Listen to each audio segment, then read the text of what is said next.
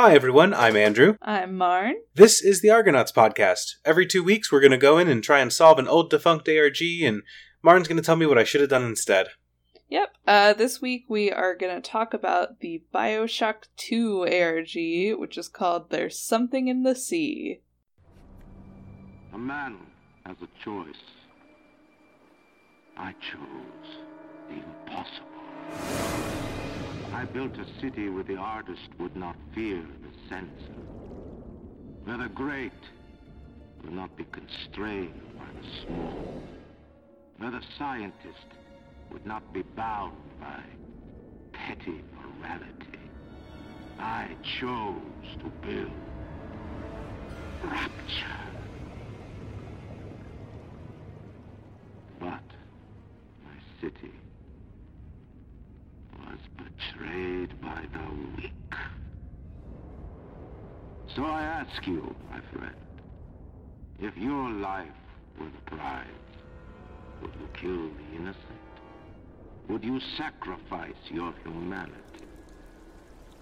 We all make choices, but in the end, our choices make us. Before that, we got a lot of good questions. Uh, again, if you want to get a question into us, you can uh, usually send it to us on Twitter at ArgonautsPod, uh, or you can email us, argonautspodcast at gmail.com, uh, and we will read questions off at the start of the show. This ARG is about the sea, so let's get some ocean questions out of the way first. Yeah. Riley Hopkins at Rev Rye Bread. That's Rev like Reverend, Rye Bread like Rye Bread. I can do it too, Riley. They ask, have either of you ever been on a cruise, or do you have any fun ocean stories? Uh, and second, what's your favorite ocean cryptid? Hmm. Bonus points if they relate. Oh. Hmm. I have been on a cruise. Um, one year for Thanksgiving, my family decided that we were going to go on a cruise rather than do like the big family dinner thing. Uh, cause I That's have, cool. cause I have cousins who are like cruise agents. Um, and it was fun. I don't remember a lot about it.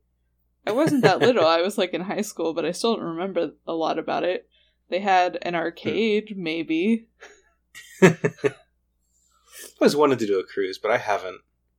I think we've been talking about doing one as a as a honeymoon, but um, we're not sure if that's where we're going to end up yet. But I've never been. My fiance has, and she said that the cruise she went on, uh, she was the youngest person on the cruise by a good thirty years. So hopefully, we'd have a younger, more fun cruise than that. I got really seasick. I do remember that. Ooh, that's no good. Yeah. Which is how I found out that if you're really seasick, just eat a green apple and it like settles your stomach. Really. Like specifically green apples. I don't like green apples, but if it gets the job done, what is it about green apples that does that? Do you know? I have no idea. But and I didn't believe that it worked until I was really sick and I ate one and I was like, "Oh, I feel better now." Good to know. I'll be sure to pack some when we, uh, if we do go on a cruise. Um, what's your favorite ocean cryptid? I don't know. I just looked up a list of them cuz I feel like there are more than I realize exist.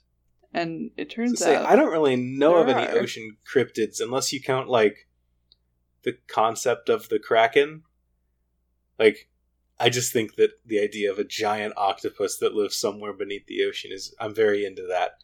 Octopi are my favorite animal, so if there's a giant one that's out there, I'm very into it. There is like the Loch Ness monster. I don't know if that counts because That's a lake. that yeah, it is a lake, but still a water cryptid. Uh, I'll allow it. Is Jaws a cryptid?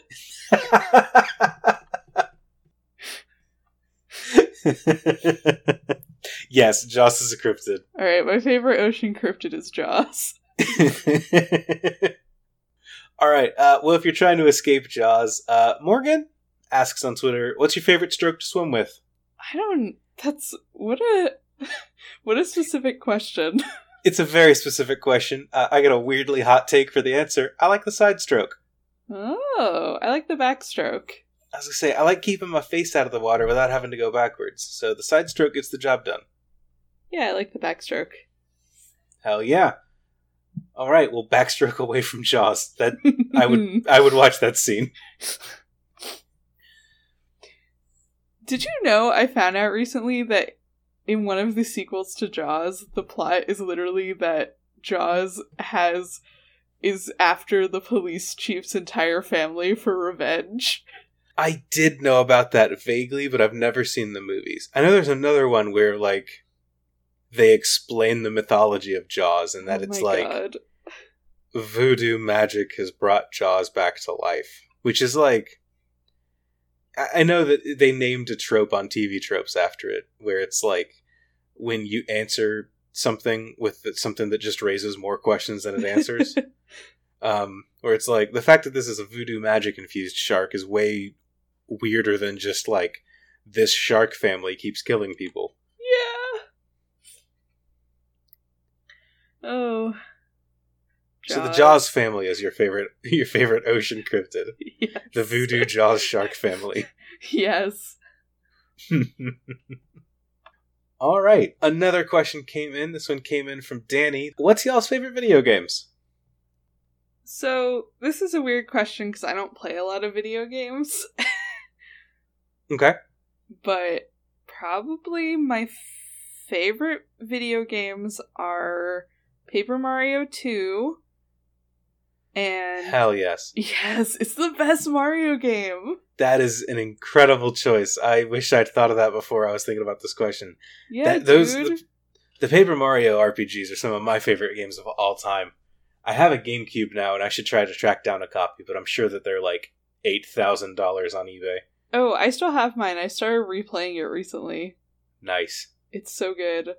Um, so Paper Mario: The Thousand Year Door and Kentucky Route Zero, which I feel like not a lot of people have played.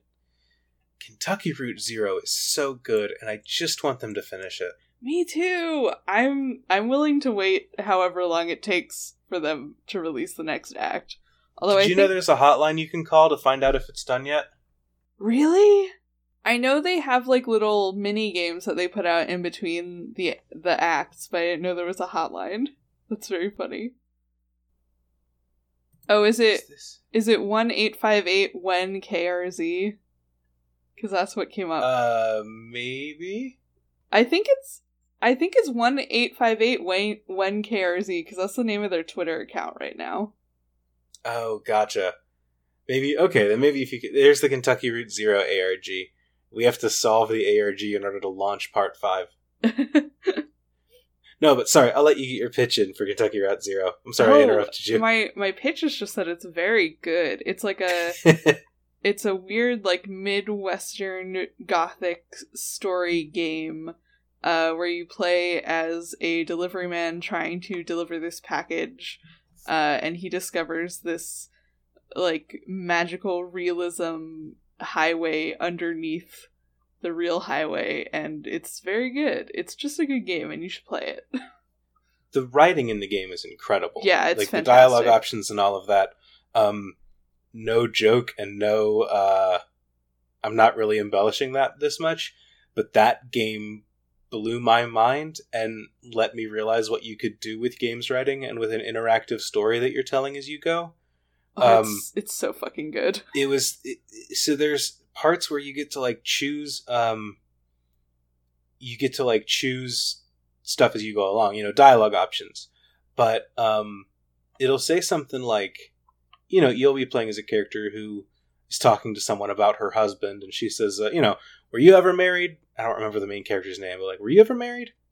And then like you'll have four options and it'll be like long, it'll be like a paragraph for each and one is just like yeah, I had a wife a while back, Clara, but she got sick and, you know, died a couple years ago. Since then, it's just been me and Rusty here about your dog.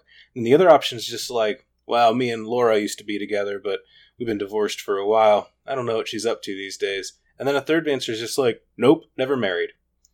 And I was, it was the first time that I've ever seen one of those games that was like, here's your character's backstory in the palm of your hand pick one and it will come back into play later and people will reference it at a later point but um you know it, for something beyond just like a forward moving choice that you make as a character like if you look at mass effect where it's like do i shoot this person or do I help the other person? Like Yeah. instead of those choices, it was like a retroactive choice. I'd never seen that before, and it blew my mind sitting in a dorm so room watching that play out.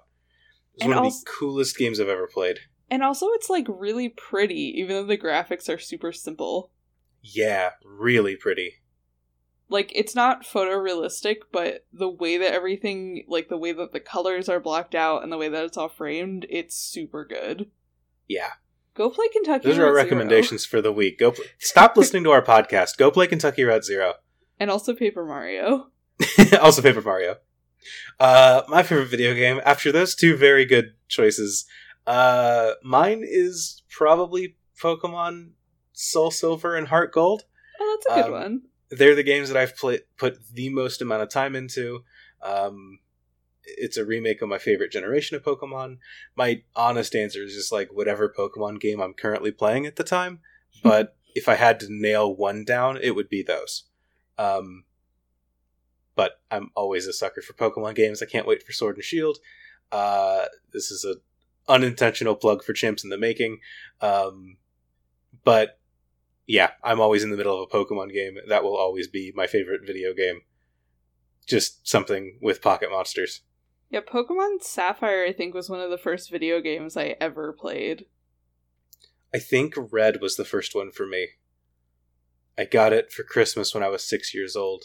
Uh, and I I I bawled because I opened the game, but I didn't have a Game Boy, oh no. and I didn't think that my parents knew that I needed a Game Boy to play it. Aw. so I just started bawling. Meanwhile, my parents are like frantically scrambling, trying to find which other present wrapped up is the Game Boy. oh my god. Um, but I I just started losing it as a six year old. Ever since then, my parents learned that if there are two gifts that go together, just like tape them together and give them at the same time. yeah, I think. But I opened it, I was excited, and then I just started crying because I couldn't Oh play Oh my it. god. Yeah, Pokemon Sapphire and I think Yoshi's Island were the first games that I ever played like by myself on my own game system. Nice. Yeah. Yeah, we got a Super Nintendo one year for not for Christmas. We got it for uh a, a neighbor was getting a Nintendo 64 and his mom was like, "Great, now we can get rid of the old game system. Give it to Andrew down the street." And I was like, "I don't think that's how game systems work, but we'll take it." Um and I've never been the same because it was like, "Oh, now I can play Mario or Donkey Kong or whatever anytime that I want." So much for me being an athlete. Time to be a nerd. Yeah, I had cousins who had a Nintendo 64, and whenever we would go to their house, I would just go and watch them play Banjo Kazooie.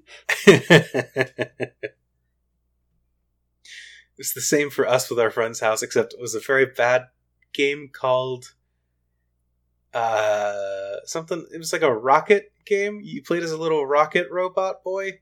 I couldn't tell you. It was one of those thousands of like Yeah. Mario sixty four knockoffs. Yeah, I also had a friend whose house I would go to and just like watch him play Spyro, and I'm really excited that Spyro is coming out on the Switch so I can finally play it on my own. Sam's excited for that one. I'll probably get it for her for something coming up. Sam, don't listen to this. We got other questions, right? Yeah, you want to get into the hard one? Yeah. Uh, Becca sent us. So I know there's a poor view of corporate ARGs, but do y'all in particular think that there's a big quality difference between ARGs that are promoting or about something, like Art of the Heist, Cipher Hunt, or this one, uh, versus ARGs that are just for fun? I think that theoretically there's not really a quality difference between promotional and air and non-promotional ARGs. It's more about what the designer brings to the table in terms of puzzles and solving and stuff like that. But at the same time, there is a very real difference between a game that is someone is throwing together as fast as they can versus one that has like a budget and a marketing department behind it. Yeah, I was gonna say I think the difference lies largely in like how much money do you have to make this thing and how many people do you mm-hmm. have to delegate work. Yeah. Cuz like we could make like so you and I right now, we could make a an okay ARG that has two people working on it cuz uh, we can't like we could probably reach out and find people to help us, but like we couldn't afford to pay someone to do any kind of real Yeah. promotional work or you know, and I'd feel weird saying like, "Hey, can you do art for a game for me and I won't pay you?" Yeah. Um so like we could reach out, find people and put interesting puzzles and things together that we know of, but we don't have the resources at our disposal. We have however much comes in on Patreon. You know, you take out hosting and, you know, actual stuff that goes into making the podcast, then we have like 20 bucks to make an ARG with. That's going to be different from something like Audi's ad department that's looking Yeah. to go for like you know that you're not selling many cars with that. What you're going for is like an award from an ad agency. Um, which they did win for Art of the Heist for the record. I don't know that we ever talked about it, but they did Audi did like win marketing awards for the Art of the Heist. Oh, I didn't know that. That's super cool. I yeah, wonder I I'll include a link in the show notes, but I wonder if that's why like marketing ARGs started to become more of a thing after that. I would be curious to look at the stats on something like that. I that. could believe it. Um, it's a yeah, I could believe seeing something like that would be interesting for bigger brands um, that aren't necessarily going for like Audi doesn't need to reach 20 people with an ad campaign. Yeah. What they need is an ad campaign that like will get them recognition and so they go for this big audacious thing that just kind of happens to be part of a growing genre of things in general. The other side of that is that like the John dies at the end ones that we've done, they kind of floundered due to budget problems because there wasn't really getting the outreach that they wanted. And at different points doing that, during that there was a like summary posts being made on Facebook and things like that because they're trying to drive engagement through an ARG and that engagement is deep but it's not wide. Yeah, and I I think also like as in the case of any creative thing like no matter how much of a budget you have, if you don't have a good concept like it's not going to be a great story that you're telling. So I think in the reverse corporate ARGs can fall flat. Yeah, there's a there's a version of Art of the Heist that was way worse than it was because they tried to like shoehorn Audi commercials into everything they did or they just didn't have a good team working on it and they were more interested in trying to do a traditional commercial with the wrappings of an ARG rather than actually doing an ARG. Yeah, I think like the farther away a corporate ARG is from what it's trying to promote, the more people are going to like it. yeah, like uh like the so the Cloverfield ARG. That one's about like a fake slushy company, right? Yeah, it only kind of like very barely ties into the movies. Right. Whereas something that hems a little closer might run the risk of just being like a bad version of the thing it's trying to be, Yeah. um, or the thing it's trying to advertise. Um, but yeah, I do agree with you that like production value doesn't mean anything if you, the thing that you're polishing isn't good as a core. But Yeah. you know, when you have a lot of money to throw at something, you can definitely make something that looks a lot better than, um, you know, not to throw. I, I don't want to throw them under the bus, but if you look at um, people on like the ARG subreddit, there are tens of ARGs that try to start every day with someone saying, "Hey, look at this thing that I found," and you can tell that they're like, "Isn't there's no real money or production value or anything into it? It's just a person with an idea throwing something against the, against a wall." And at that point, the idea is the most important part, but you're not going to get the reach without the budget, without a reason for Polygon to write about you and say, "Hey, what's this weird thing?" yeah. Um, they're not going to do that about a random thing in a ARG subreddit. They'll do it about something that's at the end of a Halo trailer. yeah, I think weirdly the best indie ARGs are the ones where the creator doesn't really try to promote it that much and like waits for other people to just kind of like stumble on it. Yeah, I, I'll I'll be honest. I frankly know a lot more. Um, I know a lot more corporate ARGs than I do indie ARGs. Um, indie ones I know mostly because you've told me about them. But- yeah. um, it's tough. Um, I don't necessarily think that one is better than the other, and I think that there are advantages that corporate ones have, but there's a chance that like you know that money stifles creativity in the same way that having a corporate version of X will always be different from the indie version of X. Yeah, and I think like indie ARGs, like if they get big enough, they're always gonna have a very dedicated like niche audience. Yeah, like um, I guess this one was more corporate, but it felt like it started uh indie. But the the John dies at the end ones, um, it was a small book release, so the people that were invested in each of them, there's a core group of like five to ten people that are like there every time, ready to go, ready to get into more. And that's the same with any ARG where you find people that are like, "Great, I'm here from start to finish. I'm I'm in this thing." It's easier to feel cool doing something that is like Angels on Tumblr or Yeah. this weird fake juice company. It's way cooler to feel uh to to be invested in that than it is to be like, I'm here to ride this Audi commercial till the end. Yeah, I would even I would even call Frog Fractions an indie ARG because it was really only like three people doing it, and they Yeah. had basically no budget, but they did have that very niche audience. Yeah, I'd agree with that. I feel like you do kind of get into the weeds a bit where it's like, what is an indie ARG versus Yeah. like you get into the whole like, oh, is it an indie movie or is it a Hollywood movie? And like the lines on those get blended closer and closer every day. Yeah, I'm I'm with you on that one. That being said, I'm always biased against corporations just as a whole, so long live indie ARGs. Yeah. Did we get a question in our email, or am I making that up? Did we? I think we did. Yeah, we got a question from one of our patrons, Charlie. Cool, cool, cool. Hey, Charlie. Hello. Um. Also, our Patreon just hit sixty dollars a month, so I guess we got to do that Oh, live no, stream. did we do that? Yeah. I say, oh no, as if I'm sad that we're getting money. Thank you, whoever that last donor was that just literally pushed us over as we're recording. I need to figure out how to live stream. Cut all those questions, Warren. We need to save it. yeah. Thank you. Uh, I guess we're gonna do a live stream at some uh point in the near future. I guess so. And our next uh, goal for $80 a month, we will do interview episodes. Yes, Some we of which really are interested we have in in trying to do this, but it's very hard to find the time to actually try to track people down and line up schedules and stuff like that. So Yeah. uh, if we can hit that, we will happily start putting more of an effort into that. Speaking of putting an effort into fulfilling Patreon stuff, stuff is coming, I promise. oh, yes, we are going to do the mail, do the mail stuff. That'll be going out very soon, uh, and Yeah. Ben Drowned is coming as soon as I get it done.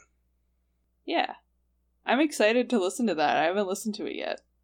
I am too. Neither have I. Um. Oh, I, so I, I, I was sorry. I, I recorded like the first. I recorded stuff from my end, and then I realized that there's a lot more to the day five stuff than there is than in all the other ones. And I realized that like I should record that stuff too. It shouldn't just be like a text file in the podcast. So I need to actually find the time to go back and record all of that. But it's like a lot and stuff that I need to figure out production on. So I'll get it figured out. yeah, it'll. There's no time limit, and it's gonna be good when it's done. Yeah, I just want to get it to people before I die. I think that you will. Um. Oh yeah, we're gonna do our, we're gonna do our last question.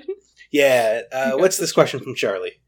Uh, when it comes to puzzles, do your preferences differ ba- based on whether you were the one creating it or the one solving it? I mean, I'll always be much happier to hit people with a big, complicated cipher than to be hit with a big, complicated cipher. Yeah. I don't necessarily know. I know that um, as someone that hasn't run an ARG, uh, that doesn't have that kind of experience with it, um, uh, the only place that I've ever tried to really give people puzzles is in uh, tabletop role playing stuff, and I know that there I get I get bored because puzzles feel very I don't know when you tell your players like here's the stuff for the puzzle it kind of gets into a point where you sit back and let your players interact. And i don't know that's something that I, as a DM, could look into fixing for myself, but I don't know how. Um, this is all a rambling way of saying I've never really had to give anyone a puzzle before, so I don't really know. Yeah, I think I feel like as someone who's done like mini ARGs before, I tend to have a preference for like codes and giving the players clues and like letting them put together the clues to unlock something. But as a player, I am more drawn to the parts of ARGs where you have to like talk to the characters and like get information and figure out who you need to trick out of information or like ask the right questions to and that is what interests me the most. That makes sense. And are those the kind of puzzles that as a player you want to get hit with? Um yeah personally yes like um my girlfriend and i have been talking about args recently and how like it's interesting for ARGs to have puzzles that you can solve through multiple avenues. Like you can either go the route of like solving codes and like cracking passwords or go kind of like a, a different route and talk to the characters for information and like barter with them for stuff and i like that as a tactic see i i feel like i'm of I feel like if someone is if someone has given us a code to crack and we solve the puzzle by asking an NPC for help or bartering for that, I feel like I've cheated somehow. Well, yeah, I feel like if I were writing one, which cough cough I might be, um it would be more like you ask the character for something and then you have to do a different task for that character. Hmm. This is also kind of like coming from the perspective of someone who ran a lot of HVZ games, and Humans vs. Zombies is like basically a LARP. but I think doing that also taught me that like your players are going to come up with solutions that you didn't necessarily plan for. All right. Shall we get into There's Something in the Sea? Yeah, let's do it. Let's talk about Bioshock let's talk about Bioshock.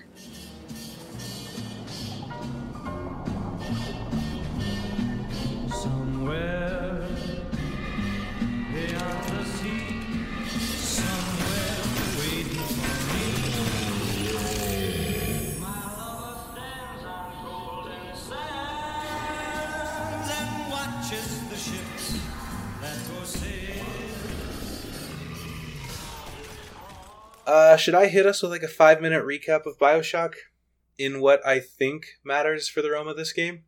Yes, do it. So, Bioshock 1 is a video game that came out on the uh, Xbox 360 and the PlayStation 3. I probably should have looked up the dates for that, but I didn't, so we're going to plow through. It is a game in which you play as a man who is flying on an airplane when out of nowhere the ship goes down. Uh, you crash land in the ocean and through um, turn of events, you find yourself in the uh, the underwater city of Rapture. Um, Rapture was set up by a man named Andrew Ryan, who is a uh, objectivist guy who decides if the people up on the surface can't see my ideals, let's build a place down uh, below the waves where scientists can do whatever they want and good people and powerful people can be whoever they are because they're just better than common people. You know, I've read Atlas Shrugged. I know how this works. so he sets up a city down uh, beneath the ocean, and as luck would have it, who would have thought uh, it goes to shit? Um, part of that being that he gets into this uh, argument with a gangster named Fontaine, um, which turns into like turf war as they try to be be the bestest man in the best man competition of objectivism. Um, starts fighting. Um, people develop superpowers because they get access to some genetic splicing thing. Um, and over the course of the game, you were trying to fight your way through this city called Rapture, which I don't know if I said it was called Rapture yet, um, but it's very on the nose. Um, but you fight through the city of Rapture. Uh, trying to get your way to an escape and to find a guy and get out. Pretty typical uh, video game plot. If you're interested in playing uh, Bioshock, I don't want to spoil the ending, and I don't necessarily think that it's related to the ARG, so I'm going to hold off for now. If that changes later, I'm happy to go back and re-edit in a part of this where I do give away the ending. Um, but the thing that I think that matters for this ARG is that along the way, as you're going through Rapture, you find these um, basically little girls um, that are uh, littered throughout the city of Rapture that are highly attuned to this um, force thing. I don't know if it's necessarily what you inject with yourself, but it's a a, a thing called Adam, which is what allows you to use superpowers and get stronger with your like lightning shooting things or telekinesis and stuff like that. Um, as you play through the game, you find these little girls and you have the option uh, of either saving them and letting them go or killing them and getting stronger through them because it's a video game and those are the only kind of binary choices they knew you could do back in the day. Hmm. um, our morality system is do you kill children or do you save them? Uh, no in between. But along with them were a bunch of bodyguards that were called Big Daddies. Uh, these were giant um, guys that looked like they were in um, like old timey s- scuba gear with like the big diving bell helmets and stuff like that. Uh, and they had like a big drill or a big gun attached to their arm. Uh, there were these massive guys that could take a beating and basically serve to protect the little girls that you'd find throughout Rapture those were one of the most evocative things that came throughout the game. In fact, I think that's the box cover art for the game itself too. Um, but I think that that's the most important thing you need to know from the game. Oh, um, this morality system played out where you could save the little girls or you could kill the little girls, and the ending of the game that you got depended on which one you did more. If you saved more of them, then you raised them as you escaped the city and became all of their dads. Um, and if you decided to kill them uh, and get more powerful, things got weird when you returned to the surface. But I think that's the most important part for the ARG is the existence of these little girls who are in this underwater city of Rapture and who have these bodyguards called Big Daddies. Yeah. Um I think yeah, I think that might be it. There there is like a twist at the end, but I promise that I promised in the Discord server that we wouldn't spoil it, so we can't yeah. spoil the twist. Yeah, there were a couple people that were interested in playing, so I'm not. I don't want to say it, but uh, it's a good one it, as far as video game story yeah, twists go. It's it's a real good one. Did we say that the the little sisters, the girls, were like experiments? We went. Um, I I don't know that we necessarily knew that from Bioshock 1. It's been a while since I've played. Maybe that's in some of the audio logs that you find. Um, but yeah, they were experiments that were like these little girls could handle Adam better than average people who've gone crazy due to the influence of Adam or something like that. I don't remember the specifics. Yeah, me neither. It's been a little while. I've never actually played Bioshock, but I've definitely watched like a full Let's Play of it. I've played one, and I have played Infinite, which I think is three, but they don't call it three. Yeah. Um, I never played two, but I know that the general plot of two is that. Well, should I say it or? Yeah, go, yeah. Why not? It's been out since 2009, right? Sure. Yeah. Uh, so the the basic plot of Bioshock Two is that, or the the like twist on the formula, I guess, is that you play as a big daddy, from what I can tell. Um, and the entire game you are helping to protect this little girl and lead her through something in Rapture as a big daddy rather than as an invading force coming into Rapture. That's really all I know about Bioshock 2, except that it was not as good as the others. Maybe history's been kinder than reviewers were back then. I don't really know. I know people historically think that Infinite is the worst one. I don't know that much about what people think about Bioshock 2. I I think that that take on Bioshock Infinite is a very critic heavy take because I know that there are a lot of people that like still think that Infinite is a masterclass in video game storytelling. Oh, interesting. I'm I'm not one of those people, but I know that there are a lot of people that played it when it first came out that thought, wow, this is incredible and complex and deals with a lot of tough topics very well. It's not a sentiment that I share. Um, but I know that a lot of people still hold, like, this was great when I played it when I was 14. It's probably still great now. And that's the T. yeah, it's a first person shooter where you play as Subject Delta, who is one of the prototype Big Daddies. Um, and you're trying to reunite with the little sister that you were supposed to protect. You're a little daddy. Yeah. And then there's also a villain called a Big Sister who is like another kind of like weird mech suit. Ooh, I is... did not know there was a Big Sister. Oh yeah, that was like I feel like that was one of like the big marketing points of the game. That's one of the things that I actually remember. Um huh is that there's a big sister and she's like um more mobile than the big daddy. Okay. And is more kind of like humanoid and faster. The big buff dude and the thin, sleek, dexterous female. Yeah, I get it. I've played a video game before. Yeah, you know. Oh, okay. Okay, neat. She's got a little cage on her back and some swords. Um, and so basically, this ARG was created to market Bioshock 2. cool, cool, cool. So it's a weird one because it's another one of the ones that's kind of like been drowned where it's like you're looking at a lot of stuff on a web page and there's not a lot to interact with. Yeah, so I guess should I get into the trailhead that you sent me? Yeah, do it. Yeah, so the trailhead that you sent me, um I assume was originally hosted on there's something in the sea.com, is that right? Yeah, so there um from what I was able to dig up, a bunch of flyers got put up in certain cities, uh, which I sent you a picture of that says, There's something in the sea. What is the strange red light that has been seen in coastal waters worldwide? Learn the facts, see the proof. And then at the bottom it says right. www.somethinginthesea.com. Okay. And if you go to something in the sea, then you see what's now the Rapture archives, right? Yes. Okay. So nowadays, there's a website you can access called rapturearchives.org um, that will take you and let you see a snapshot of the website every day as it updated.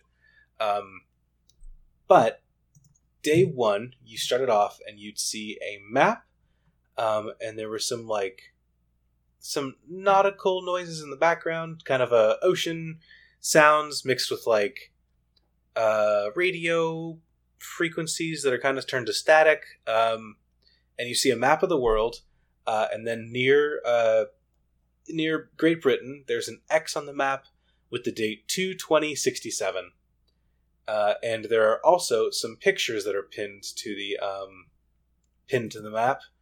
Uh, the first one is what looks like a child's doll of a big daddy, basically. Um, and then you also find a news article about a local girl mysteriously vanishing. Um, or local girl vanishes in a mysterious attack. Um, an article about a uh, a child disappearing, um, and that the authorities are saying, "Well, we'll wait and see if there's any kind of ransom or something that comes for our kid, and we'll work from there." In addition to that, there is an article or uh, there's a letter that's been given to someone that says, "Intrigued by your speculations, re connection between footprints and kidnapping." As you know, I make a habit of searching the beach each morning and have amassed a remarkable collection of rare shells, sea glass, and even doubloons. I enclose a photo of a remarkable item I discovered about a week before the attack. It appears to be a child's tour, uh, a child's toy, but handmade and not of singular design. Might I suggest that this peculiar figurine uh, resembles particulars of the attacker, e.g., the head resembles a helmet, as described by the Klein family. The feet could be heavy boots. In other words, might this be an icon or fetish representing the attacker? Uh, eagerly awaiting your reply, J. Lynch, March 18th, 1967. Uh, along with this person's handwritten notes that say, Sound crazy, what kind of nut am I dealing with, and uh, keep waiting. Um, so at first, it looks like this girl's gone missing. There was a um, a person seen uh, that appeared to be wearing some kind of uh, helmet, and this doll was found on the beach that looks like a big daddy. So it seems like, and and it seems from this one, and each day you can click back and see more of the website, and you see more and more uh, girls going missing. They track all the disappearances along the map, and more descriptions of this person, a tall figure that's they say thin, which is odd to me because I remember Big Daddies being like big, hulking, thick dudes. Um, but you know, a, a, tall man wearing a, a helmet, um, and then girls are going missing all around different countries. And the thing that seems to be preceding it is um, big red lights glowing in the ocean. Yep. So this is also a weird one because it doesn't take place in real time. Mm-hmm because the ARG itself took place, um, it started in March 2009, but the in game events took place in 1967. Yes. Yes, in the Bioshock universe. Yes, which is. I want to say this is before you go to Rapture in Bioshock 1. I want to say that. I don't know for sure. That might be true. I have no idea. Never mind. Bioshock is set in 1960. So okay. this is after the initial. So I guess in the end of Bioshock, you saved or killed all the little girls, and they need more. Yeah, so this yeah, so this was meant to be kind of like the lead up to the story of BioShock 2, and I know that parts of the ARG and like characters from it are referenced in the like audio logs that you can find in BioShock 2. Okay. Um basically the conceit of this game is that there were 3 phases and then along with phase 3 there was like a bonus kind of like mini ARG that went along with it. Um, and the website changed for each phase. Uh, phase one, it was the map. Phase two, it was a whole office, and then phase three it was a boat. I think. Yeah this this game was weird. I think this is the first time that we've talked about a game that existed like this, but it's um, it's almost entirely like a flash game where you are clicking around an office finding things or um, uh, finding items like on a screen rather than being a more direct you know in game out of game real world connection like we've seen with other ARGs. Yeah, it's it's very cool. And again, I think something that only a large company like this would have the budget to put together because it's basically like a point and click adventure game that updates every day with like more lore for you to discover. Yeah.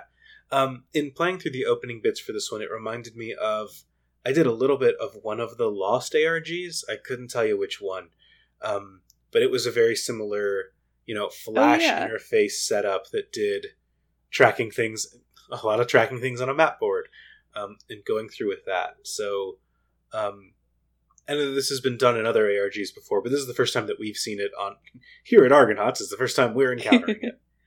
Yeah, so basically, uh, we are just going to go through each phase of the website, uh, run through the timeline of important events, and talk about them. Sounds good to me. So phase one was only 10 days. This is also kind of weird because the dates in game didn't match up with the real time dates, and I guess they just thought that people would get over it. Um, yeah, it wasn't like it was. It, it yeah, it, it spanned like years. Was the first phase. Yeah. As this thing like moved, I think it was years. It might have just been like throughout a year, but it was months at the very least. Yeah. Um, and I got confused when I was trying to uh, read oh through God. this earlier because it's it... Sorry, the uh, the Rapture archives has music that auto plays, and I did oh, not no. realize that. Oh, did you scare uh, yourself? I did. I, I keep doing that on this podcast. Also, it's very funny because the uh, the screens on that page um, are just computer screens, the broken flash icon now. Oh yeah. Um, I should also say that the timelines I'm using for this are from the Bioshock fan wiki, which is like remarkably comprehensive and well maintained. So thank you, people who run the Bioshock fan wiki, if you're out yeah. there. Shout out to the Bioshock fan wiki. Yeah. So yes, so day one on the website, uh, which is when I guess like the first round of people were kind of logging in, trying to see what it was. Uh, it was the newspaper article and the description of the the toy with the helmet, and um, this kidnapper who was very fast, uh, had a miner's helmet and had a red light on it. It's a Scooby Doo villain. Yeah, you know, it's Miner 49er. There we go. I was thinking it was the Creeper, but you're right. uh, day two, uh, this guy Jay Lynch, whose first name is actually Jeremiah, um, re- is reported uh, that he has taken these photos of mysterious footprints uh, left behind on the beach uh, where this girl was taken, which is actually in Ireland. Um, he thinks that um, the person or people who left the footprints behind might not be human, and he also reports seeing weird red lights on the beach. Uh, there's you see a photograph, and there's a letter from him to an unknown person. Um, and at this point, um, the players don't actually know who is the person who owns this map and is like curating all of this information. Um, but that becomes clear at the end of this phase, I believe. Mm-hmm. Um, day three, they come back to the website. It's there's more stuff. Uh, there's been a sighting of a red underwater flare in England, uh, from a ship bound for New York. The National Guard comes back and says, "Yeah, it's probably a hoax." Uh, there's no wreckage discovered, there's no ships reporting missing, and they do a sonar test and they can't find anything. Um, but they but the person curing this board does note that another girl uh, was kidnapped that night by an unknown assailant and says that whatever it is, it's taking our daughters. Yeah, that was a creepy note where it's it, it's written down whatever it is, it's taking our children, and then the person's Yeah. just like scribbled out children and just written in daughters in like handwritten text. Yeah. It's very good environmental storytelling. um, and this other girl uh, goes missing from France, it's noted. And the person curing this board seems to think it's connected and that all of the girls are very physically similar to each other. hmm And I feel like probably the players at this point would have deduced why it was only little girls going missing having played Bioshock 1. I want Probably. to, I want to believe that I I would hope that they would realize what's up. Yeah. Um, day four, uh, there's more newspaper clippings. Um, a six year old girl is kidnapped. Uh, the kidnapper is described as a skinny monster with a single red glowing eye, uh, who left through the third story of a building after taking the girl. Oh, I just put something together. Never mind. I take back what I said about the. It's weird that they describe the big daddies as being really thin and agile. uh-huh. I take it back. You've. I get it. Never Um, mind. and then another uh, six-year-old girl goes missing in France, um, and the uh, person curing the board pins a note uh, that says she disappeared the same night as mysterious red lights in the harbor. There's a newspaper clipping about the mysterious red lights um, that were uh, reported to the authorities, but the French police thought that the people who reported it were drunk. Day five, there's more sightings of this mystery light. Um, the curator is getting frustrated that no one's noticing that there's a pattern. Um, there's a article about a boatman who saw a ghost submarine um, who sees this red light uh, and feels something rock his boat. Uh, the curator It's my doesn't believe least favorite kind of submarine. Yeah. the curator doesn't believe that it's a submarine. Um, there's another missing girl in Spain. Um, all of the missing girls are age six, by the way. The curator notes that they're all the same age. Um, Mhm. and a red glow has been alarming fishermen in Spain, um, and was seen moving towards town, and there were boot prints spotted. Uh, day six, the curator notes that the red glow is moving west. It was seen circling a cruise ship, and the Coast Guard sights it near the Virgin Islands and reports a fast moving red light. Um, and the curator notes that it is heading towards the United States. Uh, a five year old girl is taken from Puerto Rico, and there is a letter to a man named Mark Meltzer from the Philadelphia Observer dismissing uh, his in his investigation on the lights and the kidnappings, and they urge him to seek professional help. and so people put together that the mysterious curator of this board is probably Mark. Checks out. Yeah. Um, day seven, the mystery light is reported in Florida. People think it's a enemy submarine.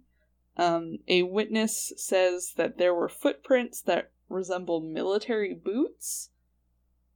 Okay. Um, Mark wants to know if the pictures match the prints that were found in Ireland. Um, people think that it might be the Russians. Mark disagrees.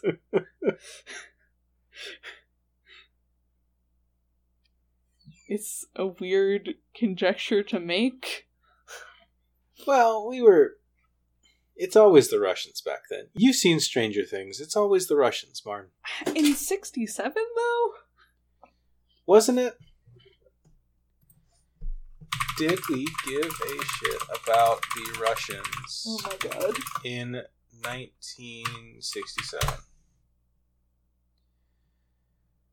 Google says there's a 1965 Soviet economic reform. So maybe? Okay, interesting. There's another article about three kidnappings that happened in the same week. Um, apparently, the police uh, from all three are working together um, because they've recognized the similarities in these incidents. Uh, all female victims aged 5 to 7. Uh, Mark believes that the kidnapper is getting bolder, um, and each of the parents reported a break in after midnight.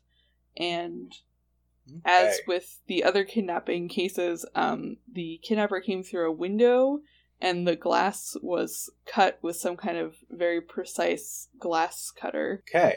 So it's a professional girl kidnapper. Yes. There's another police report of another break in and kidnapping. Uh, the mother of the victim says again that there was this like mystery red light. Uh, the kidnapper was very tall and athletic. Um, the police report places the kidnapper's height at six foot ten, uh, which Tall dude. which Mark seems alarmed by.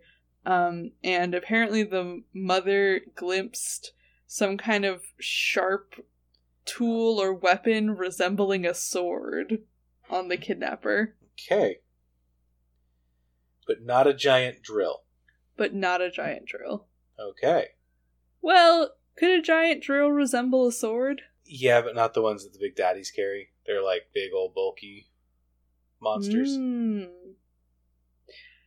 Uh, so day eight, uh, we see the front page of a tabloid reporting that there is a sea creature stealing children on like the New Jersey one. coast. Yeah, I like that because the guy added a note that was just like, well, only kooks will believe this story now. and it shows part of this like mystery figure that has been kidnapping children, which people matched to a picture of the big sister that was shown in Game Informer in Mhm. the same month. There's also a letter to Mark from the House of Representatives, uh, which he has apparently sent his investigation to. Dear Um, Congress, I'm writing to you today to tell you about a strange man kidnapping children. Um, they thank him for his information, but they basically are like, eh, Um, they think that the lights are UFOs that are under investigation by the Air Force, and Mark is offended by this assertion. um, but they say that he, uh, the information that he sent them is going to be relayed to the Office of Naval Intelligence and the Air Force. Um, and they say, hey, if you know anything about the kidnapping, you should take it to the FBI. Okay. Yeah. Um, and Mark notes that the kidnapper is moving faster now that it has hit the United States. Uh, day 9, there are documents from the Office of Naval Intelligence uh, of released top secret information meant for Mark only. And it has a whole list of sightings of this mystery kidnapper and abductions that have happened. Uh, up to 34 incidents. Okay. Um, it is heavily redacted. Um, but it mentions a possible connection to blank no-go zone at blank long dismissed as conspiracy conspiracy theory blank disappearance of business magnate Andrew Ryan. Okay, the man that started Rapture. Yeah. Which I um, guess is a secret. I thought it was known, but I guess not. Yeah, I think it was like invite only. right, but I thought that like people knew that Andrew Ryan had disappeared below the below the shore to make a city. Oh, I don't know. Um but it does indicate that um the area in like the sea around Rapture was a no-go zone either after it was created or like while it was being constructed. Okay. Um and the Office of Naval Intelligence think that there might be a connection even though Rapture is um considered kind of a conspiracy theory at this point. Ah, uh, okay. Um, and there's also a letter from uh, one of the mothers of the kidnapped children asking if Mark will help find her daughter. Okay. Uh, day 10, there is a letter from Mark to a naval intelligence officer named Roscoe Inman. Okay. Um, Mark thanks him for his patience with this uh, investigation, basically, and um, says that people of higher authority have kind of been blocking him from reporting um, on his findings. He gives Roscoe uh, some information on this kidnapper, like the sightings and the girls that have been going missing. Uh, he predicts that the next place that's going to be hit is New Brunswick, and he says he's going to go there and keep watch for this kidnapper. Uh, he thinks that it's a waste of time, but he's very frustrated that no one is actually doing anything to catch this person. Sounds good. Seems like a good plan. Solid plan. Let's go get him. And then there's also a note that indicates that he waited in New Brunswick uh, for three nights before taking pictures of red lights in the harbor. And then he also was able to take pictures of the Big Sister itself. Um, and he believes that the Big Sister may have seen and possibly followed him. Uh oh. So, things are not looking good for our friend Mark things do not look good for our hero Mark. um, it should be noted this is taking place. The first one of these maps was put up uh, in February of '67, and this is October 1st of '67. So, yes, I said years before. It's months, yeah. but it is. It's not a one to one, ten day long story that's happening. This is updates that go on for months at this point. Yeah, we're still in uh, March 2009 just yeah. for just for people who are getting the timeline all mixed up in their heads. Um, yes, we're in March 2009. They're in October 1967. Yes, so this is where Phase One ends. Um, on the website eh, with our friend Mark in some some amount of trouble. Yeah. So I looked at the first day of se- of, of part two, and I was very surprised because at this point, um, the game jumps out of the. It, this entire time we've been looking at a map, and then at this Yes. point we jump back and we see an office where that map is on the wall. Yeah. And so we start to see like the area that we've technically been this whole time, but now Mm-hmm. we can see more of it. And there's like arrows you can look around the apartment and see what's up. Yeah, so it's I very found- cool. I found a couple of neat things Yeah. uh, in exploring. Should I go into them? yeah, go for it. Okay. Um. So one thing I found, it looks like we're it's it's an office of some kind, um, and there are a couple things to note. One of them is that uh, I have a couple of X-rays Yes. of what I think was like a broken leg and maybe a broken back or broken ribs. I couldn't quite make out what the. There was one that showed like rib cage and like chestal area. Um, so I assume that our boy Mike got atta- or Mark got attacked by um, the the big, I guess, big sister. Um, and there are crutches in the apartment too, so he's not doing too well. yeah. Our boy Mark is uh Yeah. is not doing so hot. Also, um, there is a photo um, that looks like it is of his wife and their daughter. And spoiler alert, the daughter looks just like all the other little girls that have gone missing. hmm So I wonder why this guy's been so obsessed with tracking whatever these whatever's stealing these kids. Um yeah, and also also worth noting is that um the x-rays are dated April 1968, so we have jumped. Oh, I didn't realize that. We've jumped like six months. Yeah. Wow, okay. So six months later, I'm out of the hospital. I guess my daughter's gone by now. And it's time to figure out what's up. Is there anything that I missed? I think those are the important things that I found. Um Outside of just realizing that the map was there. Yeah, I think those are the most important ones. Um, there was a bit of a real time gap in between the two phases. Um, phase one was March, and phase two started May 23rd. Okay, so that's a good couple months at this point. Yeah. Which I imagine they were just like getting the website ready and all of that. But did the hype Um, cycle go through with E3 and all? Yeah. Oh, yeah, that makes sense. So, yeah, there's the x rays, there's the photo of his wife and their daughter. This phase is also much longer, which is why Yeah. I think they might have been kind of taking time off to get stuff ready. Because, like, Makes sense. phase one is kind of like a prequel to all of this stuff that's happening.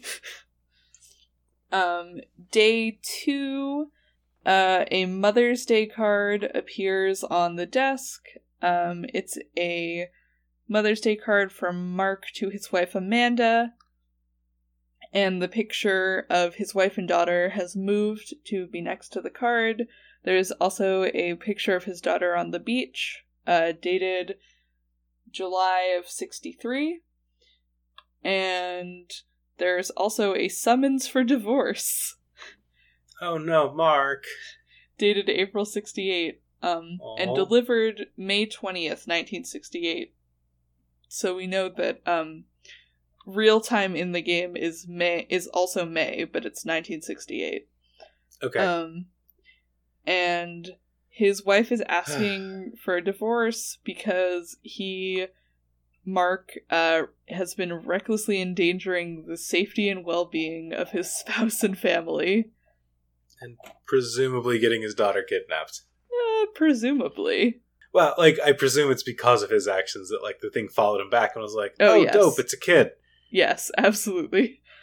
Um, because the next day, uh, there's a new picture of his daughter, uh, riding a horse, and one of the notes on it says "last picture," and it's dated uh October twenty first, nineteen sixty seven.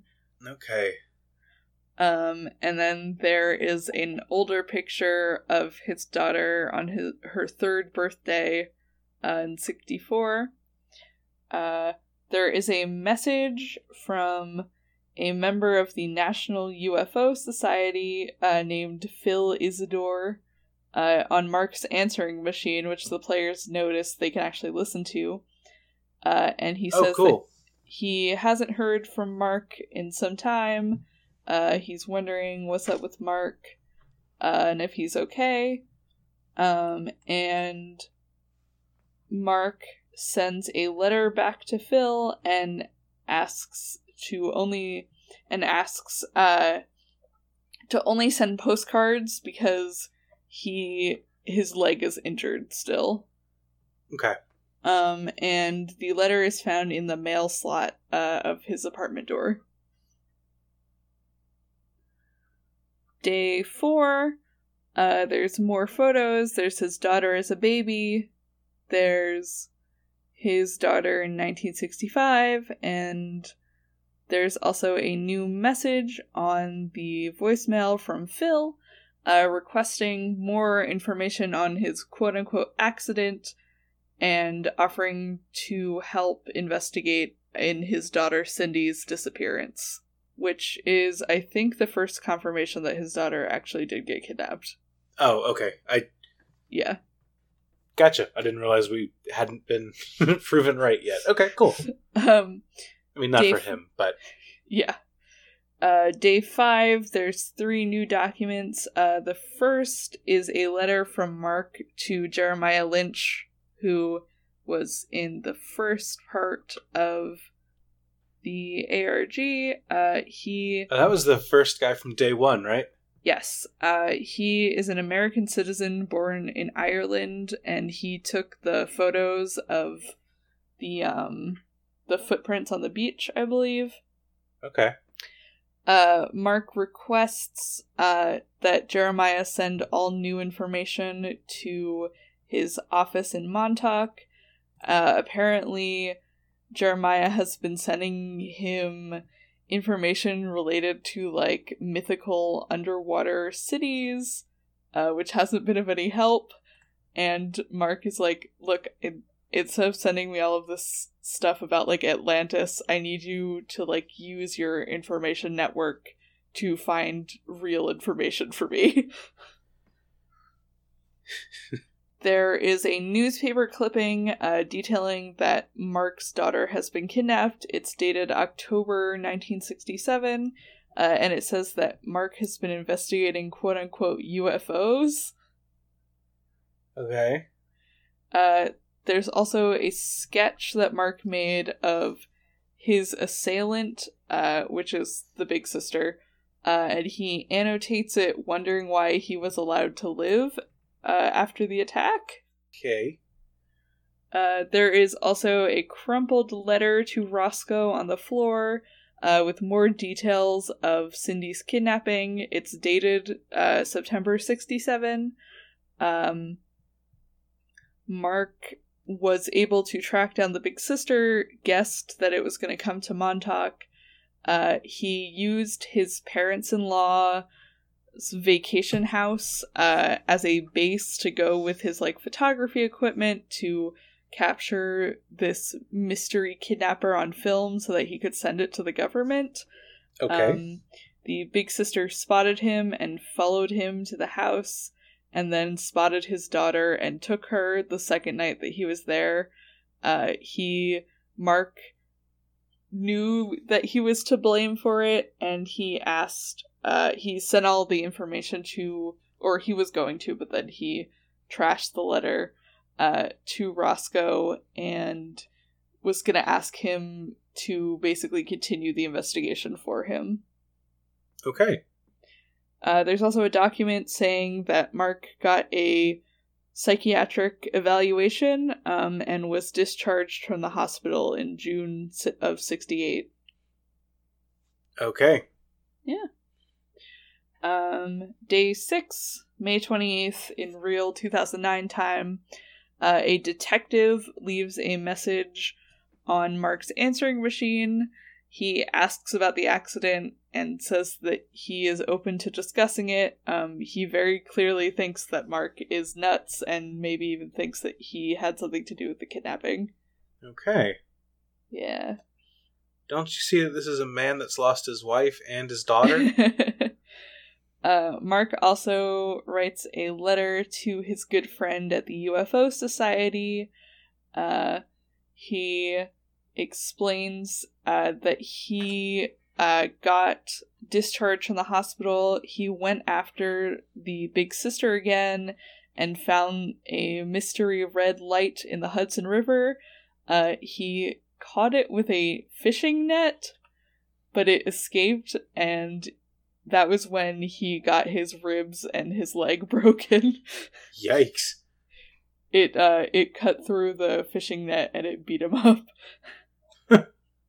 um and he says that he was he basically got saved because a cab drove by and the headlights scared this thing off and also that afterwards his wallet was missing. This thing mugged him? Apparently. You gotta steal kids and also whatever you got in your pockets. um, day 7, May 29th, uh, the office is cleaned up instead of completely trashed like it kind of is at the beginning. Okay. Um, all of the previous documents that have been found are now in the file cabinet. Um, Okay. And there's a note with all of the previously recorded phone messages. There's a new message from the detective on the phone uh, mentioning that a red light was seen around Mark's office at night. oh shit.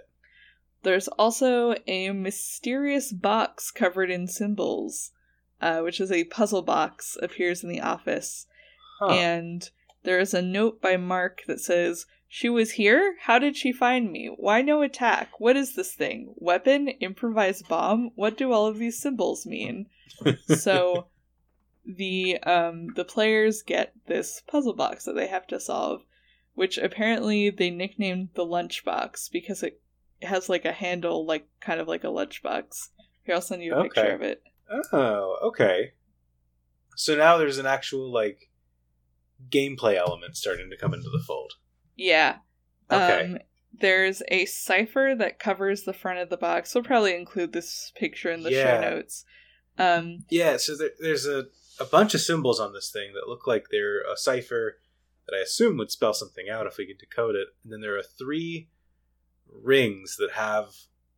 There are two on the outside that look like they have gears, and then one in the middle that looks like a hole. And these have a ring that has the cipher around them. So it looks yes. like kind of a line them up, get the right password, and then you're good to go sort of deal. Yeah. Um, so the players don't have the resources to solve this cipher yet. Okay. So they get this box and they can't do anything with it yet.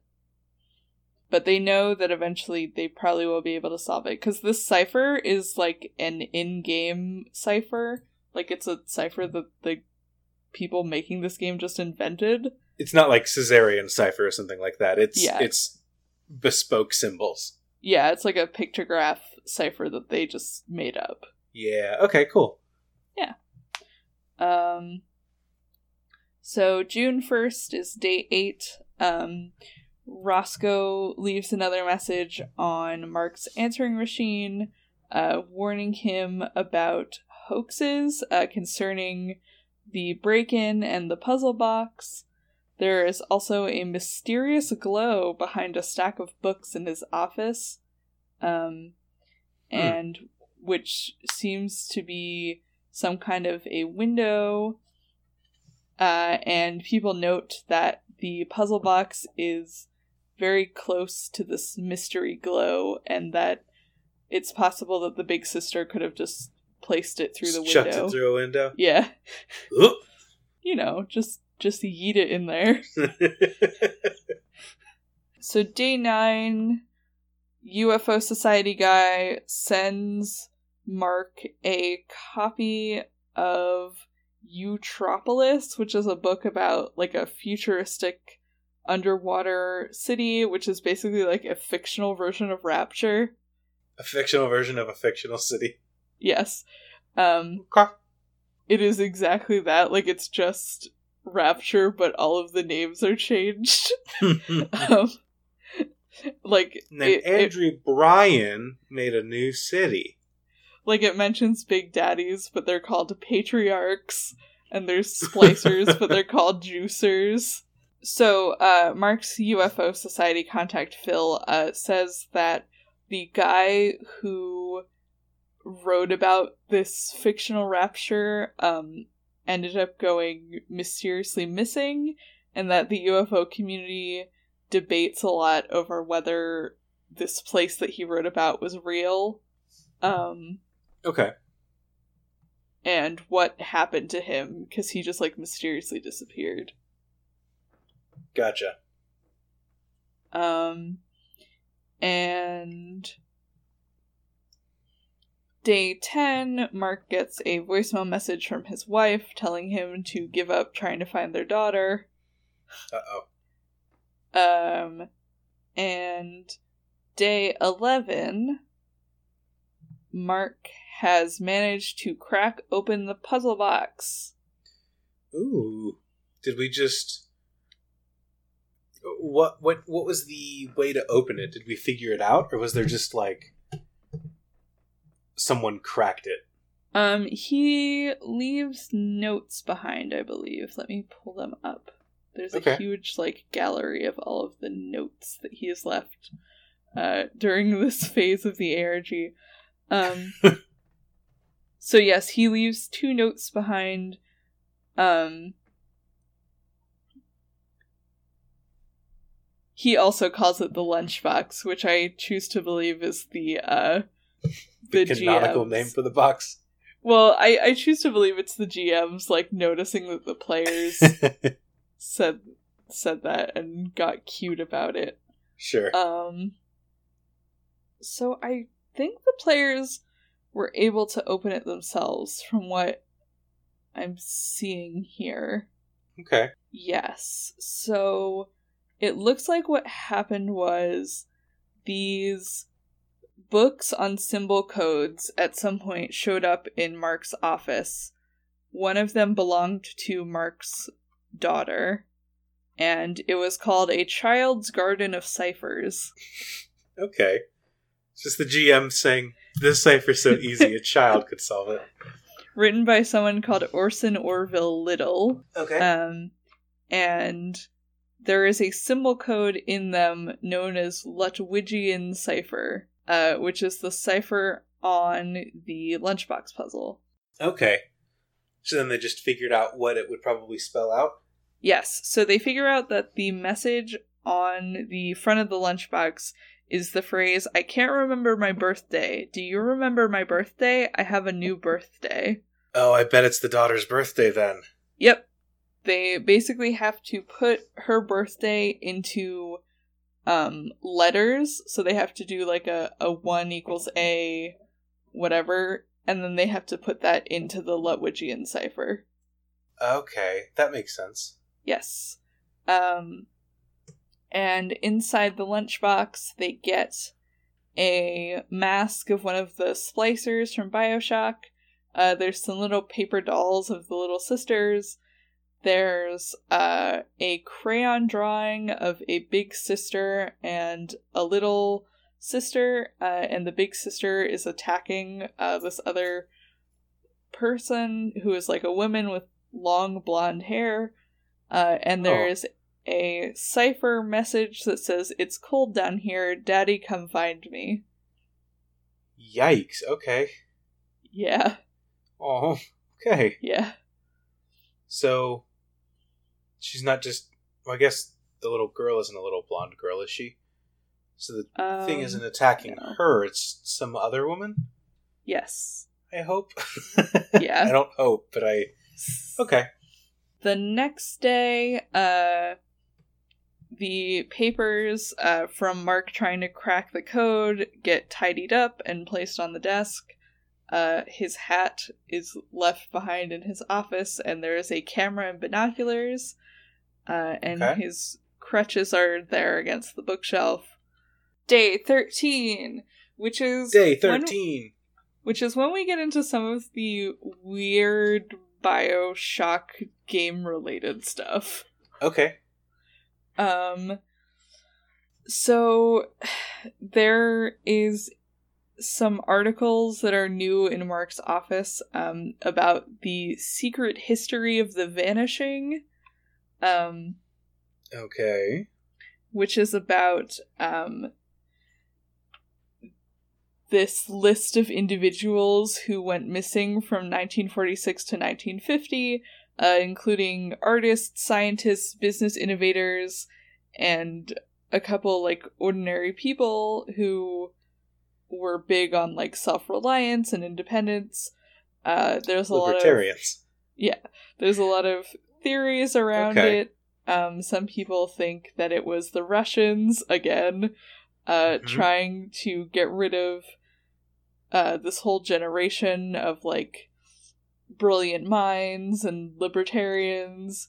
Um, some people think it was a bunch of disgruntled people who went off to like form their own uh, commune.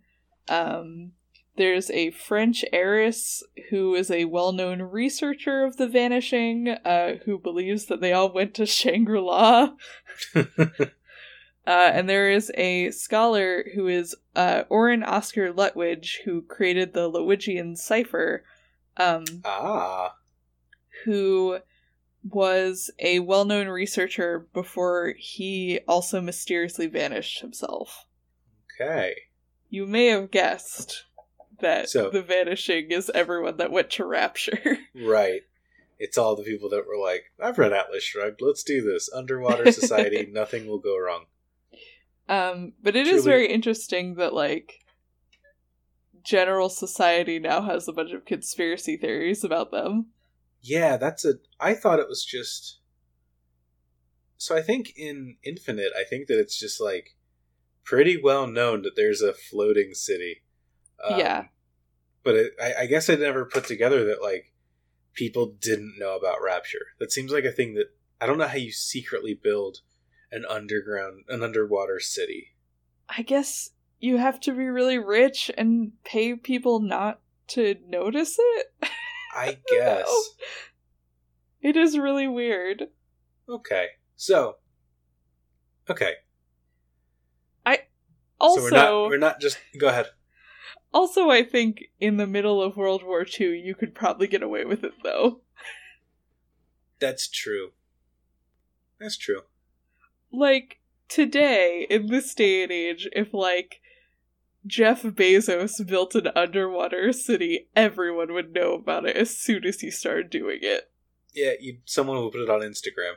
yeah but like in the 40s in the middle of world war ii who's gonna notice It's fair. Okay, and maybe like maybe the government knows about Rapture, but like the general people don't, or something like that. That would make sense. well we know it was like a no-go zone for ships and stuff so someone in the government probably knows Yeah, that makes sense. Okay. So Yeah. we're not just finding the daughters, we're learning the secret of what happened to all of these objectivists yes 20 years ago, too. Okay. Yes. Um, day 14, there's a new message from the detective investigating Mark's daughter's kidnapping. Uh, he thinks that Mark knows where his daughter is, and he is uh, trying to persuade him to talk about it. Okay. And there's also a sheet of names of uh, people who are known to have been part of the vanishing. Um, Okay. Mark uh, marks out this kind of 20 year range as this time between the vanishing and the series of kidnappings, and he wonders if they're connected at all. Um, I think also the sheet of names also has characters that people recognize from Bioshock One, so they're like, "Oh yeah, it's it's Rapture." They all they all went to the underwater place. Okay. So now we're Um, getting to more than just like brief glimpses of a Game Informer cover. We're getting to like actual characters and stuff that are in the game. Yeah. Cool. Um, day 15, uh, Mark's naval intelligence friend uh, tells him that there's an internal investigation uh, going on at the Office of Naval Intelligence and says it might prevent him from looking for information about this vanishing um, hmm. from here on out. Day 16, um, Mark finds this German article uh, that says there's a movement going on in Germany of people pressing the government into reopening the case of the missing persons who all went to Rapture. Okay. It's very cool that they are like I love it when a sequel or something like that comes out and the plot like it doesn't just like linearly continue, it like expands. Yeah, me too. It's cool that there are like it's not just like one person is like, "Hmm, I believe all these people went missing ages ago." It's neat that we're getting like a bunch of different reports that are like, "Hey, I think something's up." Yeah. And it's it's neat to see all of these different accounts that are all working with their own theories and trying to find what happened and like turning something that was just a given and way, a way of life in the game and saying like it's actually fucked up and it's affecting the people that were left behind. Here's how. I think that's a really cool development for like bioshock lore it's very which cool. is a phrase i never thought i would say. Um there's also a very cool thing that happens on this day which is that a couple letters that were written by players to Mark show up on his board. Huh. Um, they got his PO box number from his office, like in game, and a couple of the players, I guess, were like, "Oh, I wonder what happens if we send letters," uh, and they showed up on the website. Interesting. So, yeah. what are what are players doing during this? Are they like I, I assume they're on like the unfiction forums or something like that, or yeah, I think they're mostly just kind of like gathering the information that is in the office and trying to figure out how it relates to the plot of Bioshock and possibly the plot of Bioshock 2. Okay. So they're kind of like putting together like oh here's what mark found out and like here are these characters that we know from bioshock 1 so here's how it connects. Gotcha. Because it seems like it's a much more passive arg than args we've yeah. in the past.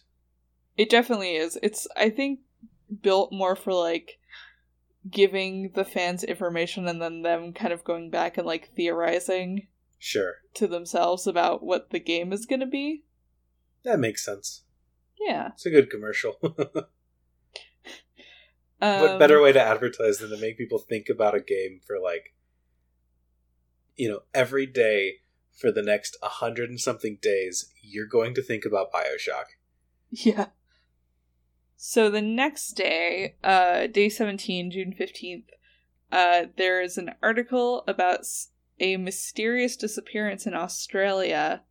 Um, in 47 where three people were on the beach. Uh, there was a red light seen heading towards them from the water, and they vanished without a trace from Australia. Okay. Um, then the next day, there's a Chinese newspaper from 46 about another missing person, uh, and Mark is kind of accumulating all of these newspaper articles from around the world of these people who disappeared in between like 46 and 1949 um who we know outside of the game probably went to rapture or sure. did go to rapture because some of the names mentioned are like names you could find on audio logs in bioshock 1 that's very cool. Yeah. It's funny that like in game there was a thing that someone was like man fucking Mary won't do her laundry, and then it's like flashback to 20 years ago. We're getting a newspaper clipping about when Mary went missing. That's neat. yeah, it's very cool. Um, so day 19, more missing person stuff. Day 20, uh, we get an audio tape recording of Mark's UFO friend, uh, who is on a radio show to talk about the possible connection between the new kidnappings and the vanishing, uh, but he thinks that they were abducted by UFOs. Of course. Uh, and Mark also gets his hands on a confidential memo from his friend at the Naval Intelligence Office uh, that summarizes the US government's investigation on the vanishing, uh, and they have found that around 500,000 people went missing between 1946 and 1952. Jesus. So, a lot of people vanished. Yeah. I want to jump back for a second because we scoffed at this guy thinking that it was UFOs, but frankly, the actual answer is no, no, no. They went to the secret city under the waves.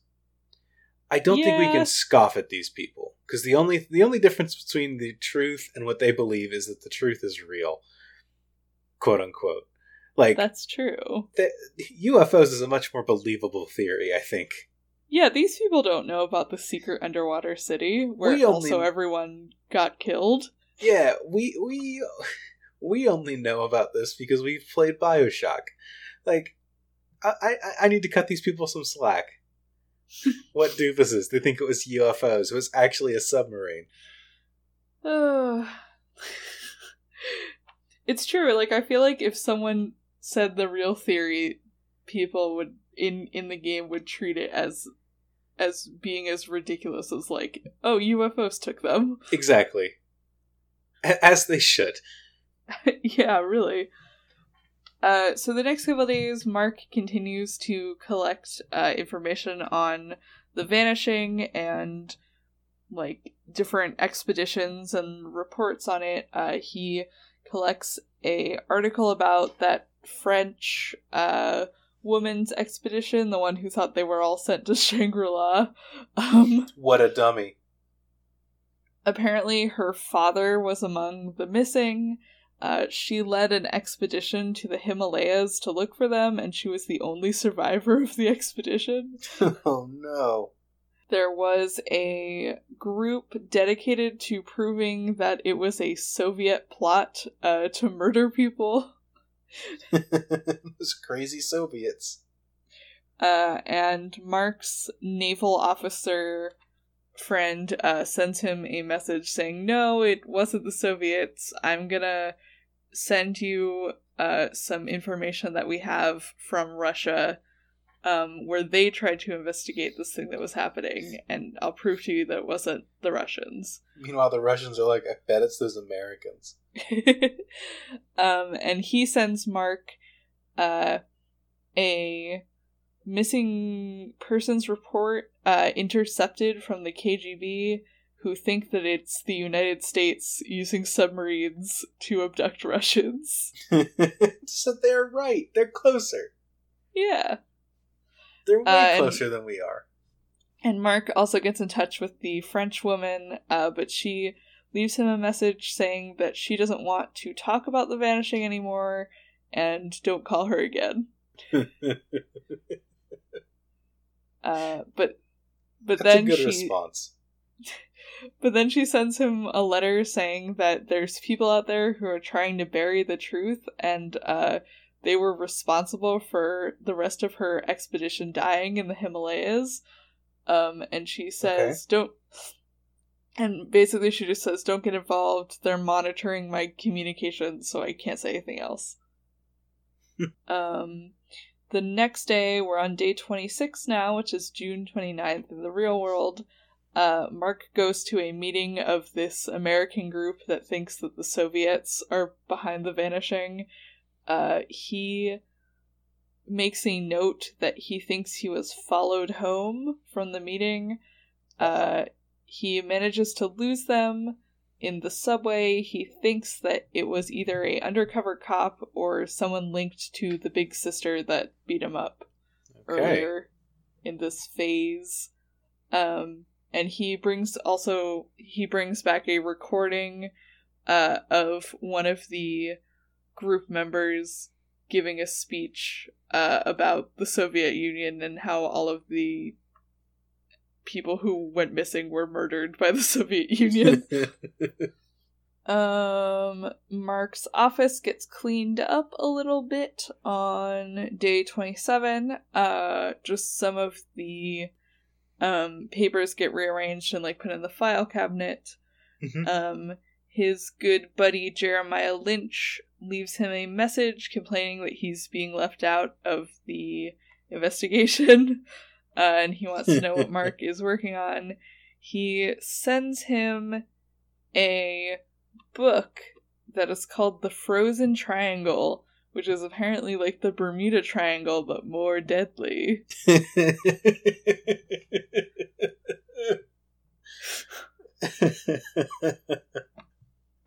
Uh, and he th- and he says that he thinks it's relevant to Mark's uh, investigation. okay. Um, day twenty eight. We're on twenty eight. Yeah. Uh, Mark gets a record in the mail, which is a song called "Rise, Rapture, Rise," uh, which is in Bioshock. Uh, it's Okay. a propaganda song about rapture. um, and also fans who sent letters to the PO box got a physical record of the song in the mail. Martin, you need to listen to this song.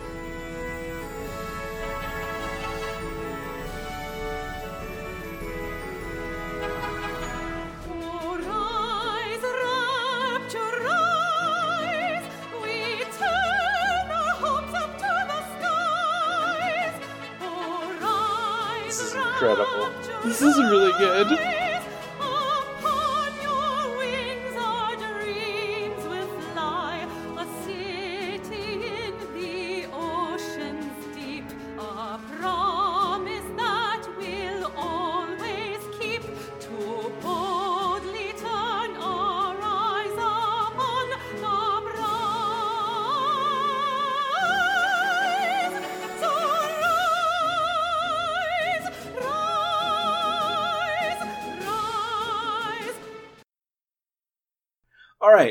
So there's a record of Rise, Rapture, Rise being played. Yes. Um, and fans who sent, um, who sent letters to the PO box actually got this record in the mail, That's incredible. which is yeah, isn't that awesome? That's awesome. Um, and the record, so the B side of the record that was sent to the players, and also the record on Mark's uh, desk has a distorted child's voice at the end, Oh, I don't like that. which I don't think is in the recording on the website on the on the wiki. I mean, Daddy, Nope, it's here. I just oh no, got it's to here. it. where are you, Daddy? Oh, Are you going to come and find me? okay, yeah. Okay. Um, so yeah, so some of the players actually get the record in the mail, uh, but it can also be played on the website. Um, Mark doesn't know who sent him the record and why, but he thinks the voice is his daughter.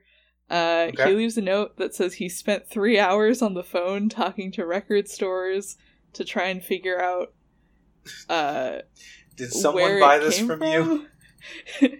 uh, he can find absolutely no record of the song or the label.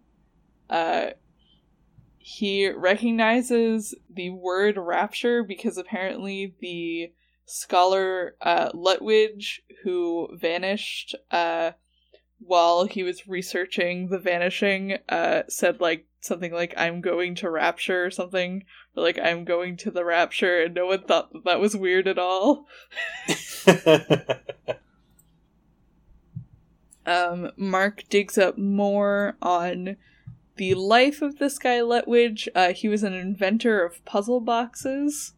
okay. Um, he authored books and articles for young readers, including that code book. He apparently was a government uh, consult on code breaking during World War II. He's like a cooler Dan Brown. Yeah. Okay. Uh, apparently, between 56 and 58, uh, his correspondence got very erratic and full of nonsense and like references to children's literature. And then he disappeared, saying that he was going to find true rapture. Okay. Creepy dude, except he was right. Yeah. And he also made up the cipher that was on the lunchbox. Right. Yes. Okay. Day 30, we find out that Mark has been trying to get in contact with his wife on the phone uh, to tell her everything he's been investigating, but he gets a message from her attorney instead. Uh, he didn't answer his court summons. Uh oh. And yeah. Mark. and he is asked to stop trying to contact his wife. Uh, there's a letter that is ripped and crumpled up where he started writing to apologize to his wife and then kind of like gave up halfway through. Sure. Oh, Mark. Epic divorce, man. This is what you get for trying to be in an ARG while also having a wife. You can't have it all, buddy. It's true. Uh, day 31, Mark gets I- that. Every sorry, every ARG, a, a good chunk of them, like, and a lot of stories like this include a character that's like, this is a guy whose divorce fell to shit because he got too wrapped up in the ARG, and it's like, yeah, I don't like. We're supposed to feel sorry for them, and on some level, you kind of do, but at the same time, like, yeah, dog, like. That's what happens when you get too wrapped up in stuff that like you let your entire world slip away. That's what happens when you like investigate a lake cryptid and then it kidnaps your daughter. Basically.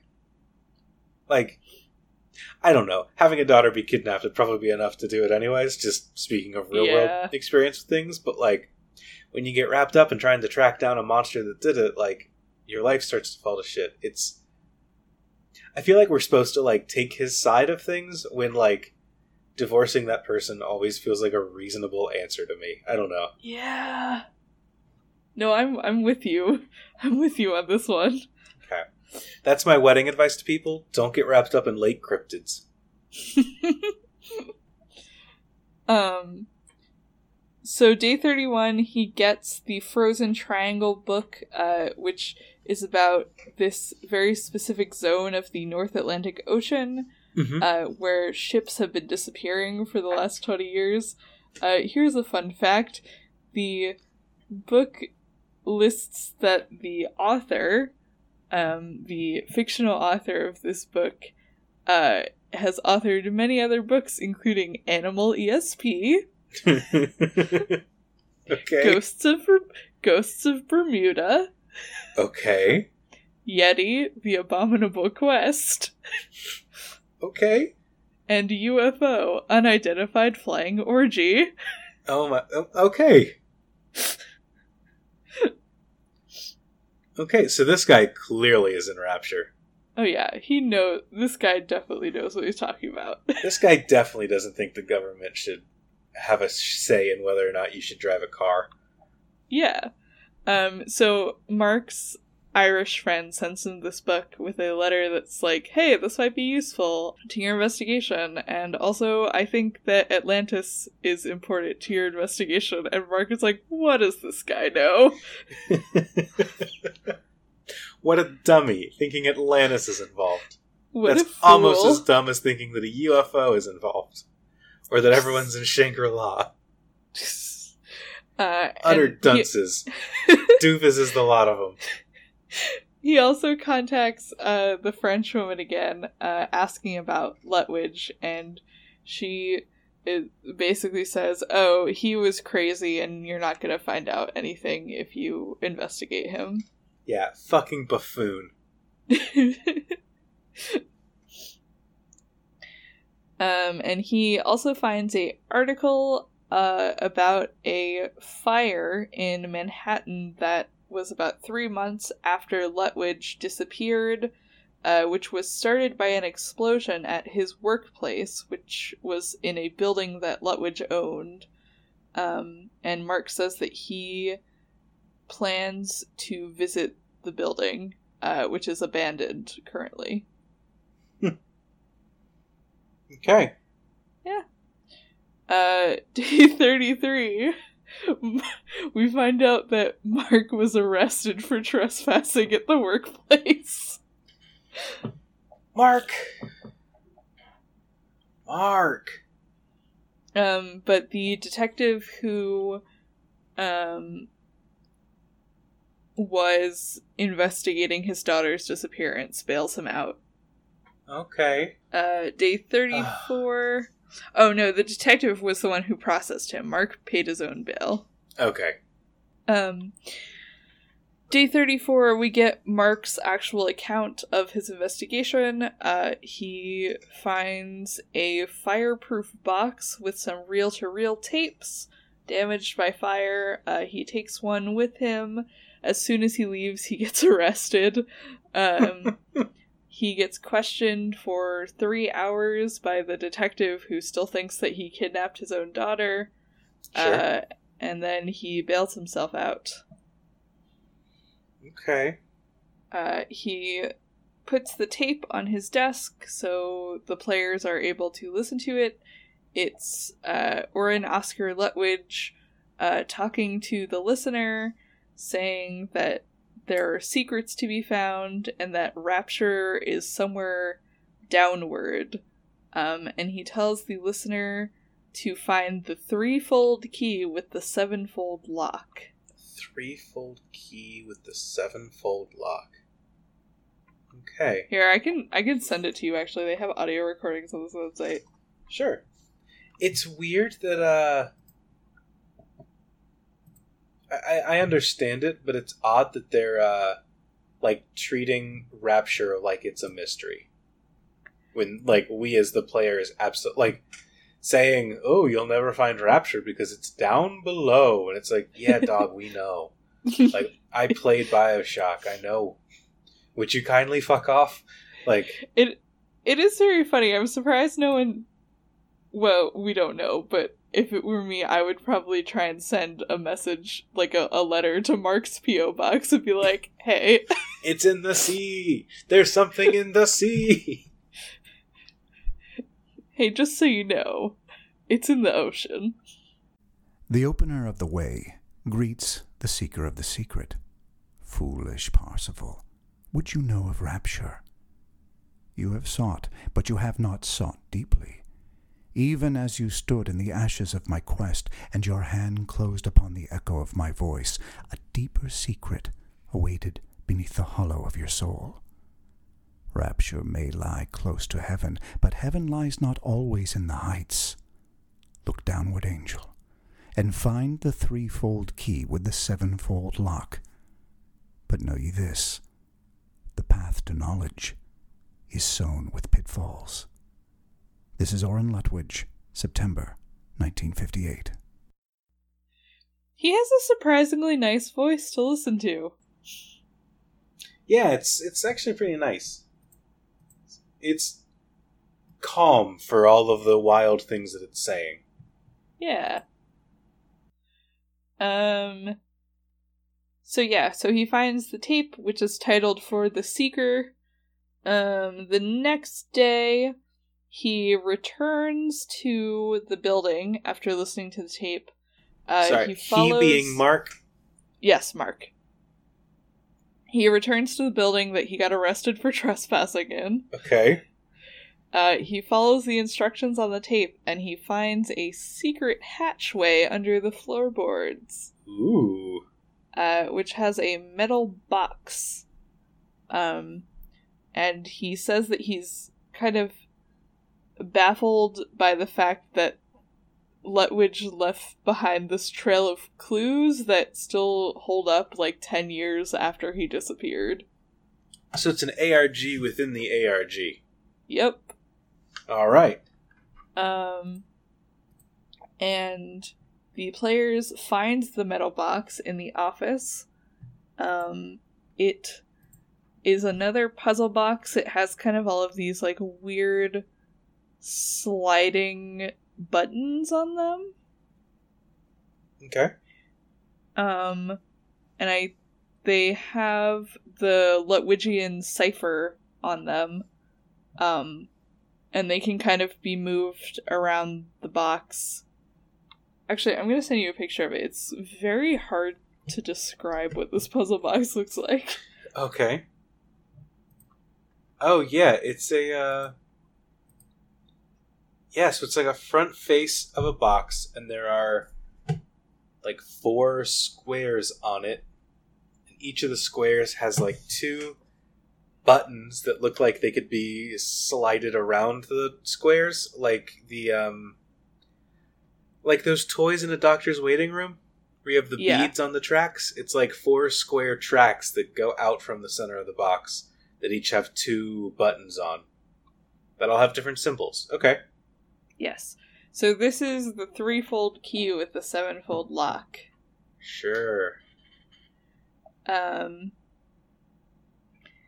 and when you move the cipher kind of buttons around to spell out Red Queen uh, in the Ah, cipher, okay. um, it plays a message from Lutwidge. Ooh. Okay, this one doesn't have a, an MP3, so I will read it. Oh, Magus, you have begun thy journey. Your master's temple is fallen, but his work is not yet finished. Turn south by west toward Great Muhheakantuck. Upon its shoulder shall you find the decrepit corpse of the Red Queen. If you'd run her, if you would run her race, then seek her crown jewels. They wait beyond the looking glass. Follow the twinkling of gems, O seeker, and you shall unlock the roads to rapture. This is Orrin Oscar Lutwidge, September 1958. So, does this mean that we have to turn the buttons on this box like down and then to the left? Maybe. Like I, I don't know. I'm just spitballing. um so yeah the so the players solve the box get that are like uh, i don't know what to do with this um the next day um mark has a answering machine message from the french woman who warns him about Lutwidge's dangerous lies Uh oh. um, and there are newspaper clippings uh, that point out a couple name uh, a couple businesses that Andrew Ryan managed under fake names. Okay. Um, a cou- apparently a couple of them were just an- anagrams for Andrew Ryan. As geniuses are wont to do. yeah. Um, and Mark's naval friend leaves him a message saying that he should not trust the French woman that he's been talking to. Nobody should trust anyone. Got it. Um, he gets another message from the French woman, uh, who is angry at him for some reason, and Mark tracks down where Lutwidge's like various shell companies that he managed uh, for his publishing and all of that were housed. Um, he explains that he thinks that uh, the Red Queen's corpse is one of the buildings uh, for these companies, Okay. and he also notes that Lutwidge had more money than an ordinary man could have had access to. okay. Yeah. Um Mark compiles a bunch of his information on Lutwidge. Uh, apparently, he was in touch with both the French woman and Jeremiah Lynch, uh, and he was business partners with Andrew Ryan. Okay. Um, the French woman apologizes for yelling at Mark and being angry with him. Uh, she says that Lutwidge at one point deceived her and pretended to be her father and like who disappeared and then taunted her about it. Uh, Mark finds out that Lutwidge managed a company called the Scarlet Sovereign Company, uh, and Okay. sold steel objects to Andrew Ryan's uh, companies that he owned under an alias.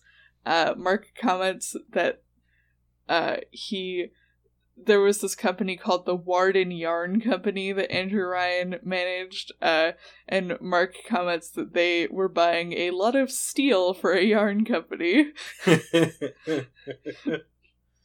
The Okay. Bioshock the Bioshock wiki goes on to say one might get the idea that the steel was being used for something other than yarn production, like maybe an Hmm. underwater city.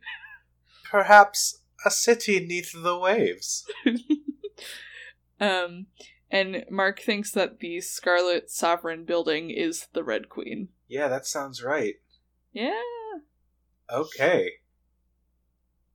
Get it, Mark. Solve those puzzles. uh, Mark goes to the Warden Yarn warehouse and he. No, he goes to the Scarlet Sovereign warehouse uh, and he discovers a restroom with a red painted door. Uh, Okay. he breaks a mirror in the restroom and finds a map, a tape, and a mysterious object behind it. Um, the dock patrolman spotted him, but he pretended that he was just like someone raiding the building, like for urban exploration, and the cops let him go. Uh, he also Okay. thinks that the detective who has been investigating him thinks that he murdered his daughter. Okay. Um, Dun, dun, dun. So he puts up this new map, which is almost blank, in his office. Uh, there's a new reel to reel tape by Lutwidge, and the detective leaves him a new message about his break in. Okay. They say that rapture's but a myth, but myths are never cast adrift when the lunar lady shifts and graces shorelines with her gifts. Now let the bellman's chart reveal what the icy triangle conceals, and how its briny ventricles course and tumble, push and pull. Parse the numbers. Don't be late. The thirst of knowledge will be slaked for the seeker who awakes to seize the dawn when secrets break. This is Orrin Oscar Lutwidge. Only one lost among many. Okay. That's cool that that started adding in because I was about to say it's very funny that this guy adds like this is Orrin Lutwidge after the at the end of each one. But that's that's one lost among many is neat. Yeah. Uh, and so the next day we find out uh, what Mark's mysterious object that he found was uh, is surprise surprise another puzzle box. Ooh. Uh, this one is called a jewelry box puzzle. Jewelry box puzzle. Oh wow, it's because it's a jewelry box. Yeah. Um, and it has a pattern of lights on it that when you click on one, another one opens in a different, or another one lights up in a different slot. Um, Okay. the way to solve it is that you have to click on each light immediately when it appears, and if you click the same light more than once, it um, resets the entire puzzle. Okay. So it's just like a dexterity check, basically. Yeah, it's like a it's like a memory game, kind of. Gotcha. Neat. Um, and apparently the way people were able to solve it is they held a piece of paper up to the screen, um, and they marked where each light lit up, and It's they like drew one, two, three, four, five. Yeah, Nice. Nice work, players. That's very fun. Good work. yeah. Um, and when they opened that, they got a new message, and they got another puzzle. Um, and the new message was this. There's also not an audio recording of it. You have unlocked the treasures of the Empresses, but in the unbinding of the lock you also found a key. For the key points to the sea where the grandest treasure waits, but the sea has its own strange song. If you find yourself stranded on the shore with the evidence you long have sought yet unable to advance, then listen well and take notes. This is Orrin Oscar Lutwidge, one other lolling in drunken ecstasy upon the way to rapture. I hope these titles keep getting longer and longer. so the um the next puzzle was called the coordinate p- piano The Coordinate piano. Because it had a set of keys that all had specific times and latitude and longitude coordinates on them. Jesus. Um, and they all had a certain musical tone that they would play when you press them. okay. Um, the players couldn't solve this one yet because they didn't know what they were supposed to play on the piano. sure. Okay. Um, so after that, uh, there more fan written letters appear on Mark's wall. Uh, they are all letters written by fans that are like, "Oh, my daughter was also kidnapped." um or like my family member vanished um we find out that Lutwidge had a fascination with Lewis Carroll. okay. Um and we know that Mark is reading the Frozen Triangle book uh because Right. we see it open on his desk. Oh, okay. Cool. um and there's uh there's a list inside of like major incidents in the frozen triangle since world war ii um and aside from that it- not a lot Does it list locations where those incidents happened? well i would assume they're within the frozen triangle Uh, Um. y- yeah, I that makes sense. Never mind. I was thinking that might line up with the uh, the the piano notes with the the coordinates on them, but I guess not. Um aside from that not much else happens until day 49 which is we are now in august um Mark makes a list about the things that he has deduced so far from the clues that he has. Um, it's basically mostly stuff that the players have also deduced. Okay. I feel like there's kind of a pattern where the players are like very ahead of Mark. the game masters are like, I really thought the jewelry puzzle would take them longer. Yeah.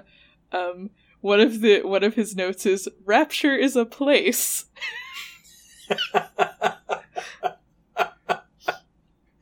yeah, dog, play Bioshock. you can go there and get psychic and shit. Um, and he notes that Rapture is probably where he will find his daughter. Okay, so Mark makes this list. Um, he sends a letter to his UFO friend uh, with a list of beach coordinates, asking him to check them for anything out of the ordinary. Uh, but he finds out that Phil is attending the Giant Boulder Saucer Convention. The the what? the Giant Boulder Saucer Convention, which I think is like a UFO. That like a. UFO thing? Okay. Yeah. I was Um, thinking like a boulder. I, I thought you said the giant boulder sausage convention, and I was I'm in for the giant boulder sausage convention. oh my god. Sign me up. Uh, he recruits a couple of his contacts. Mark recruits a couple of his contacts from uh, Europe to investigate uh, beaches. He finds out that a lot of the people um, who vanished vanished on August 8th, uh, which is a date that is soon coming up in 2009 in the real world, uh, for those of you keeping track. Is Um, day after my birthday. Yeah. Uh, and he is continuing to read The Frozen Triangle, uh, which is open to a different page discussing the plausibility of islands rising suddenly out of the sea. Hmm.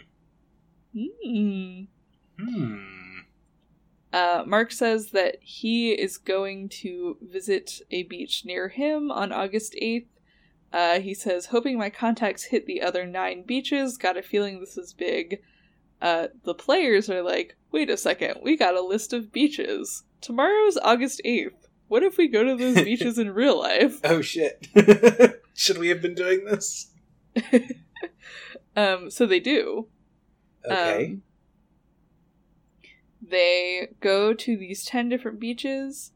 Um, I believe the locations of the beaches were also sent to a couple different like gaming sites so that reporters could come out and like sure. see what it was about. Um, they get these empty bottles of Arcadia Merlot, which is a wine brand from Bioshock. Okay. Um, and each of them washes up on the beach with posters from Rapture on them That's so Um, cool. to promote plasmids and Rapture itself. That's very cool. It is very cool. Um, and then the next day in Mark's office, uh, one of the bottles appears with the posters. Cool. Okay. Yeah, So he was Uh, there. he was. Except it was 50 years ago. yes. Um, August 11th, uh, Mark finds a bunch of files at the abandoned warehouse, um, and the players get them as well. Uh, he- Okay. Mark writes some notes on his thoughts so far on Lutwidge. Uh, he thinks that Lutwidge and Andrew Ryan have some kind of relation to Rapture, and they were business partners. Uh, he's looking for the location of a winery that um, okay. made the wine that's in the Arcadia Merlot. Um, the winery is apparently a winery that exists in Rapture, uh, which people know from the video game. Okay. Um, there is a new letter written by Lutwidge um, detailing how uh, Andrew Ryan's yarn company purchased all of this steel and these construction supplies for a project in the North Atlantic. Uh, he expresses kind of like dismay with the fact that Ryan didn't fulfill his terms of the contract by 1952, by which time, as we know, Rapture was built and Andrew Ryan was beneath the waves. okay.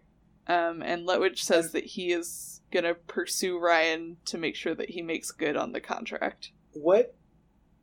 Sorry, what role does Lutwidge play in this contract? Was he supplying the steel? Yes. Okay. Yeah, Ryan purchased the steel and construction equipment from him. And he was like, "Great, I will definitely hit you back up. I, I believe in the power of contracts and uh, signed law, so uh, I'll hit you back up with that later." Basically. Basically. Okay. Sometimes you just buy a bunch of steel and then you disappear under the ocean. Yeah, I mean, you're bound by maritime law now. Like they can't touch you. yeah. Uh Celeste, who is Mark's French woman contact, uh thinks that the bottles that Mark found were planted there on the beach. Okay. um, Mark writes a note saying that he is having trouble opening the next level of the metal box puzzle, which is basically the metal box opened and then there was another puzzle box inside. Okay. Um, sheet the metal box appear- being the piano thing. yeah. Uh, sheet music for the the you know the sea shanty drunken sailor. Yeah. What do you do with a drunken sailor? What? Yeah. Yeah, so that appears in Mark's office. Uh, he also has a message on his answering machine of someone singing it. Uh, the players are like, "Oh, what if we try that on the piano?" And they do, and it Okay. opens. Okay. Oh, drunken sailor, because it's a bunch of um, wine that washes up on the shore. Okay. Yeah, That's clever. That's that's clever. It's a little too clever. I wouldn't have got. It's one of those things that when you hear about it, you go, "Oh, okay," but I never would have thought to do it. um, and so they do that, and then they get another puzzle, which is the next level of the metal box puzzle. Okay. So they have solved a puzzle only to progress to a new puzzle. And this was inside of the jewelry box before, right? Yes. So it's a puzzle leading into a puzzle leading into a third puzzle. Basically, they had to get the jewelry box, solve the jewelry box, solve the puzzle inside the jewelry box, and then they progress to the second level of the original metal puzzle box, okay. which is wild. And I guess next time we will talk about this next puzzle box. Pick up with the new puzzle boxes and what's inside? Yeah. Okay, so I want to do a little bit of speculating here. Is what we're expected to think that um maybe it's not speculating, maybe I'm just stating the obvious plot. But do we think that what's happening is that um Lutwidge is like, well, Ryan isn't upholding his end of the bargain of this contract, so I'm gonna rat him out by leaving a bunch of clues that can lead someone to realize that Rapture's real? I think that's a pretty good speculation. Like, so I'm gonna plant a bunch of wine on the beach that are like, hey, look, look into the ocean. This winery doesn't exist. These posters point to something that don't exist. Maybe you should look in the water. Yeah. Okay. And so we're following. Okay. So we'll pick up as Mark is following Lutwidge's hidden ciphers and hidden puzzle boxes to figure out the secret behind the disappearances of 500,000 libertarians and also his daughter. also, this website points out that in the recording after you open the jewelry box, uh, Lutwidge refers to himself as in drunken ecstasy, which is a secret clue to the piano box. Ah, in drunken ecstasy. Okay, because he's a drunken sailor. Yeah. Makes sense. Yeah. Cool, cool, cool. All right. Uh, do I guess we'll hold off on rating and reviewing and all that stuff until next time. But do we want to um, go ahead and give some recommendations before we call it a night? Yeah, let's do it. I'm Cam, I'm Jory, and we're the hosts of CWFP.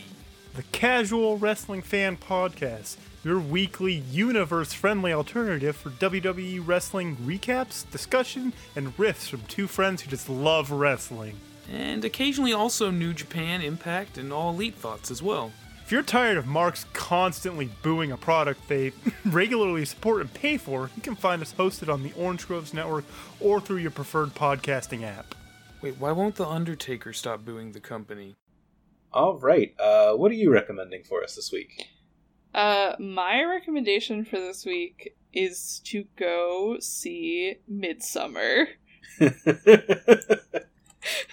Barn, you've been talking and tweeting about this movie for months now. I know. Um, I saw it this past weekend at our local like fancy art house theater. Uh, it's very good. I want to go see it again. If you are not a fan of gore, don't go see it. I'm but out. um but also the script is online, so if you want the experience of like knowing all of the cool stuff that's in it without having to see all of the gore on screen, go read the script. You I I checked out the find it on Wikipedia page, but I will I will definitely check out the script. That sounds really cool. Yeah, it's really cool. Um if you kind of Google around, you can find it. It's on like the Midsommar Reddit, I think. Um Okay. It's very good. I would recommend it even to people who don't like horror movies because there's no real like jump scares in it. Um Okay. a lot of the a lot of the gore is pretty telegraphed, so it's easy to know when to like shut your eyes and for a while. Um Yeah, that makes sense. I I was talking with my brother the other day about this. I don't do body horror and stuff because I'm very yeah. um I'm very like like empathetic, I guess. Like I look at something and I think I wonder what that would feel like. And then my my ADD brain is like, we could devote a section to that and like only play that out in your head. Um and it's like, great, thanks guys. I don't need to really think about what it would be like if my finger was broken. Like, thanks, please please stop. Um, so I will pass on actually seeing it, but I will probably read the script. That I've heard a lot of really good things about it. It's really good. It's definitely a lot of a dark comedy, I would say. Like, it's very funny. It's funnier than I was expecting it to be, even having read the script. Um, okay. I also usually don't do well with gore, but I felt like reading the script helped me prepare a lot for what I was about to see. Um, it's very, very in good. Midsommar. I've heard that Florence Pugh is really good in this. Oh my god, she's so good in it. Oh, Chidi's in this. Yeah. Huh. Um, I really, I have opinions about horror movies, as people who listen to this podcast know. I really like that Ari Aster does horror without jump scares, where he kind of never releases the tension of a moment in his movies, and he will kind of just force you to stay in that moment, and there's nothing that really relieves that tension. Um, I think he's very good at depicting these like very raw expressions of like grief from his characters. Uh, if you've seen Hereditary, then you know. Um, Okay. He's just yeah, like, you live here now. Like, yeah, it's really good. okay. Like there's there's only one thing in that movie I would consider a jump scare, but again, there's no like the music doesn't suddenly get very loud. There's no real attention drawn to it, and like the a cat doesn't jump out of the darkness. Yeah. you. Like there's no loud noise um i went to see it with my girlfriend and she didn't even notice that it had happened until we were talking about it after the movie Huh. Interesting. I'm. How, how do you do a jump scare that half the people don't notice? it's kind of like so the main it's towards the beginning of the movie so i'm not really spoiling anything but um the main character uh goes into a dark room that has a mirror in it uh she lights like a lighter or a match or something and just for like a split second you see someone standing behind her in the mirror and then it vanishes like completely Oh. Huh. so like if okay. but yeah but like the camera is framing the main character's face so if you're not looking at the background expecting to see something you won't see it Interesting. That's really neat. And there's yeah and and like she doesn't see it she doesn't turn around like there's no musical cue that tells you that something is there It's Um, a shock. So like, uh, it's a it's a shock for the audience, not for the characters. That's interesting. Yeah. And I think Ari Aster does that kind of thing really well. There's something similar in Hereditary that I won't say what it is because it's towards the end of the movie and I don't want to spoil it. But Okay. it's kind of the same thing where he he does a lot of stuff where he does like a very wide shot and he lets you notice things before he hammers it home with like a more close up shot or the thing becoming more apparent.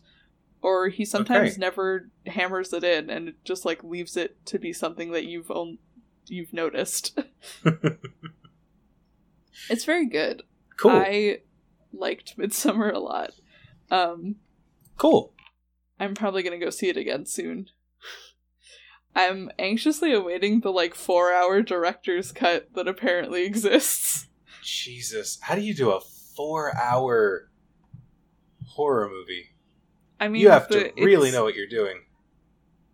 I mean, it's two hours and 30 minutes, I think, is the final cut. The script has a lot of bonus stuff in it that's not in the movie, so I think I have a pretty good idea of what they had to cut out for for like time reasons. Okay, because you've got the, Um, the script. Okay. The script is also interesting. I would say even if you have seen the movie, you should read it because it translates all of the like untranslated Swedish that's in the movie. Huh. Okay. Neat. Yeah. Go see Midsommar. Or read the script. I won't, but I, I appreciate your recommendation. I also heard that Ari Aster wrote like a hundred page lore bible for it that no one knows if it actually exists or not. it's just a notebook that says like my OCs don't steal. I read like an interview with one of the actors where they asked him about it and he was like, Yeah, I wouldn't be surprised if he just like buried it in Sweden somewhere.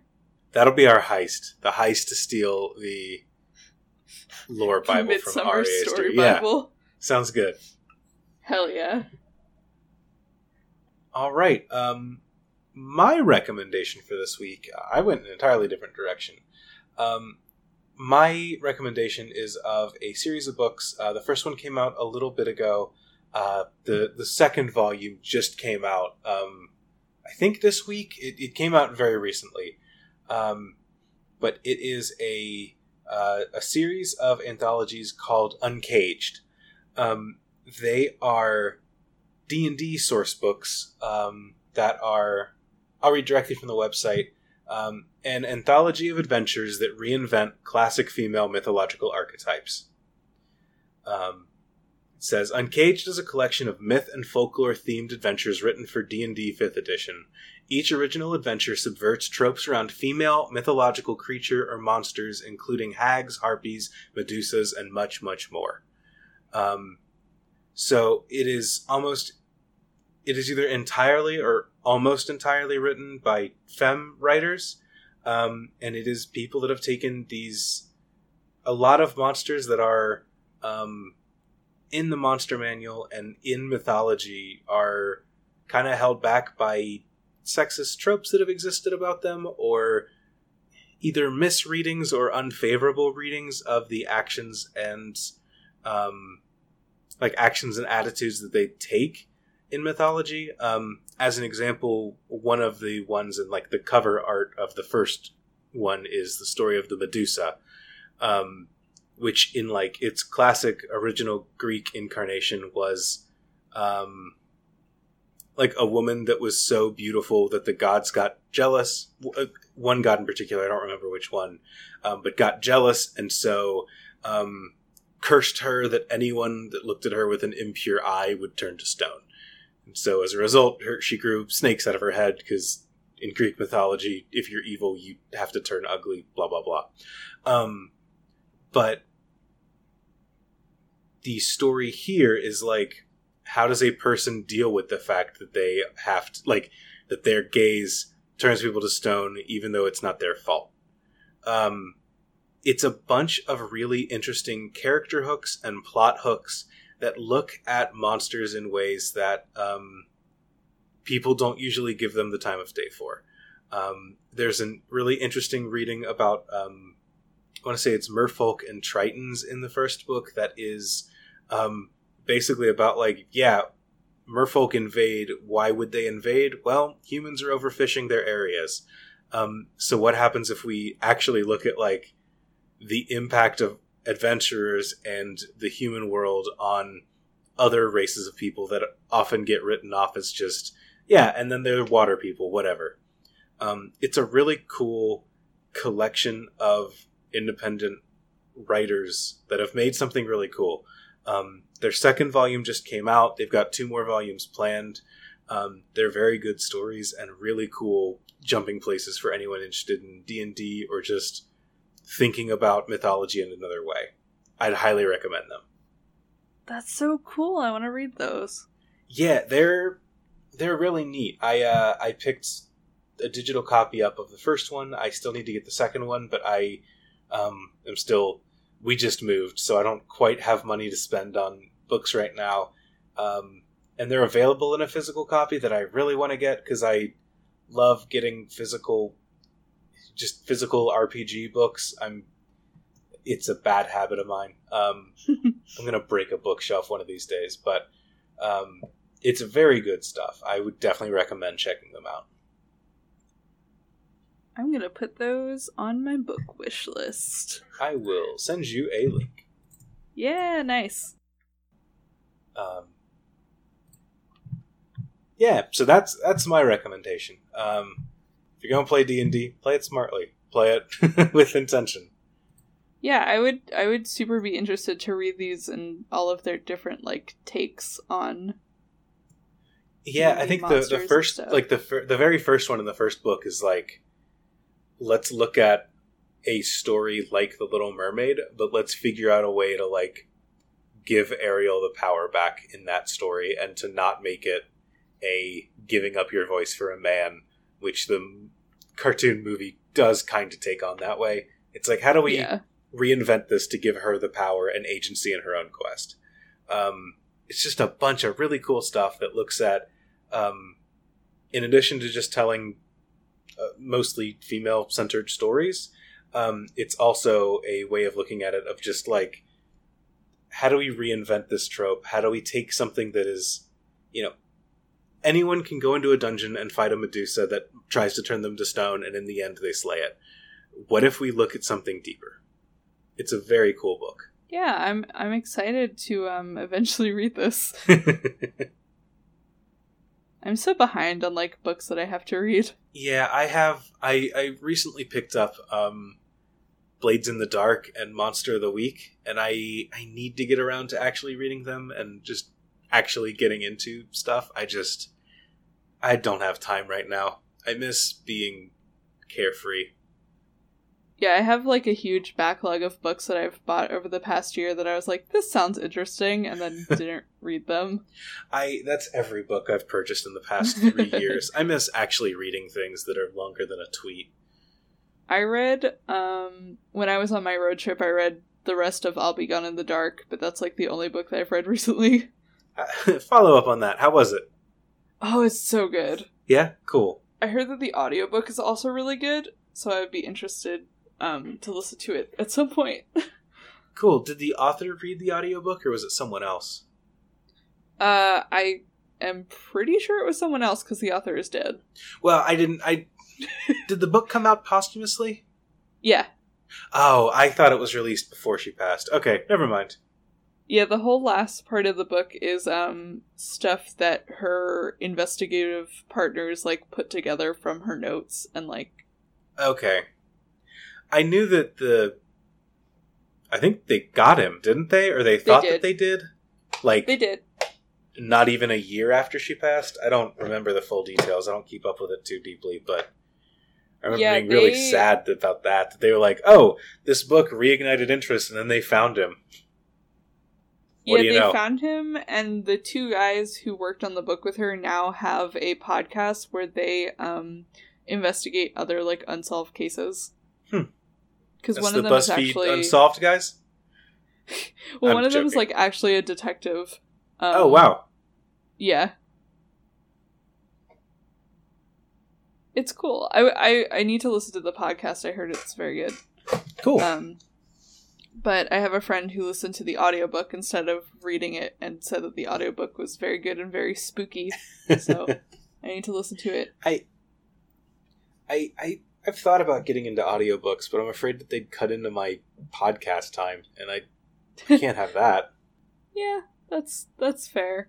Um I have a couple books I'm saving for like beach reading because I'm going to the beach at the beginning of August, and I know that's when I'm gonna get all my reading done. I I've been gotcha. thinking about I've been thinking about trying to read The Stand this summer because last year I read The Dark Tower while I was at the beach. Gotcha. That's So a we'll see real. how it goes. That's a real doorstopper, isn't it? That thing's huge, right? Yeah, it's like a thousand some pages. Yeah. Well, But good luck. but also but also it is a thousand some pages, which is one of my favorite Stephen King books. So wow, I didn't realize it was that long. oh, it's so long. Huh. That's why it's pretty much impossible to make a good like film adaptation of it because they have to cut so much out. Right. Yeah, there's no way to adapt that many pages into like two hours. Yeah. Okay. We should probably wrap this thing up. Yeah, probably.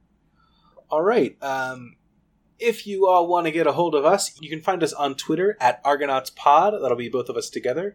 Uh, you can also find me at AC Sherman Writes. And you can find me at Corpse Revivers on Twitter. And if you've got any questions, comments, anything like that, feel free to send them our way uh, through email. Uh, you can find us at argonautspodcast at gmail.com. Uh, and you can also check out our Patreon. Uh, that's P U H T R A Y I N dot com. Uh, or patreon.com slash argonautspod if you don't want to make the same mistakes I do. and uh, we will be doing a live stream at some point now, I guess. Yeah, I, we will be. We look forward to getting info about that. Uh, we will set up a way for patrons to send in questions pretty soon. Uh, this just happened, so we will figure out how to do it and get info to you all. Yeah. So look for that probably on Twitter. With that, I guess we should just say goodnight, everyone.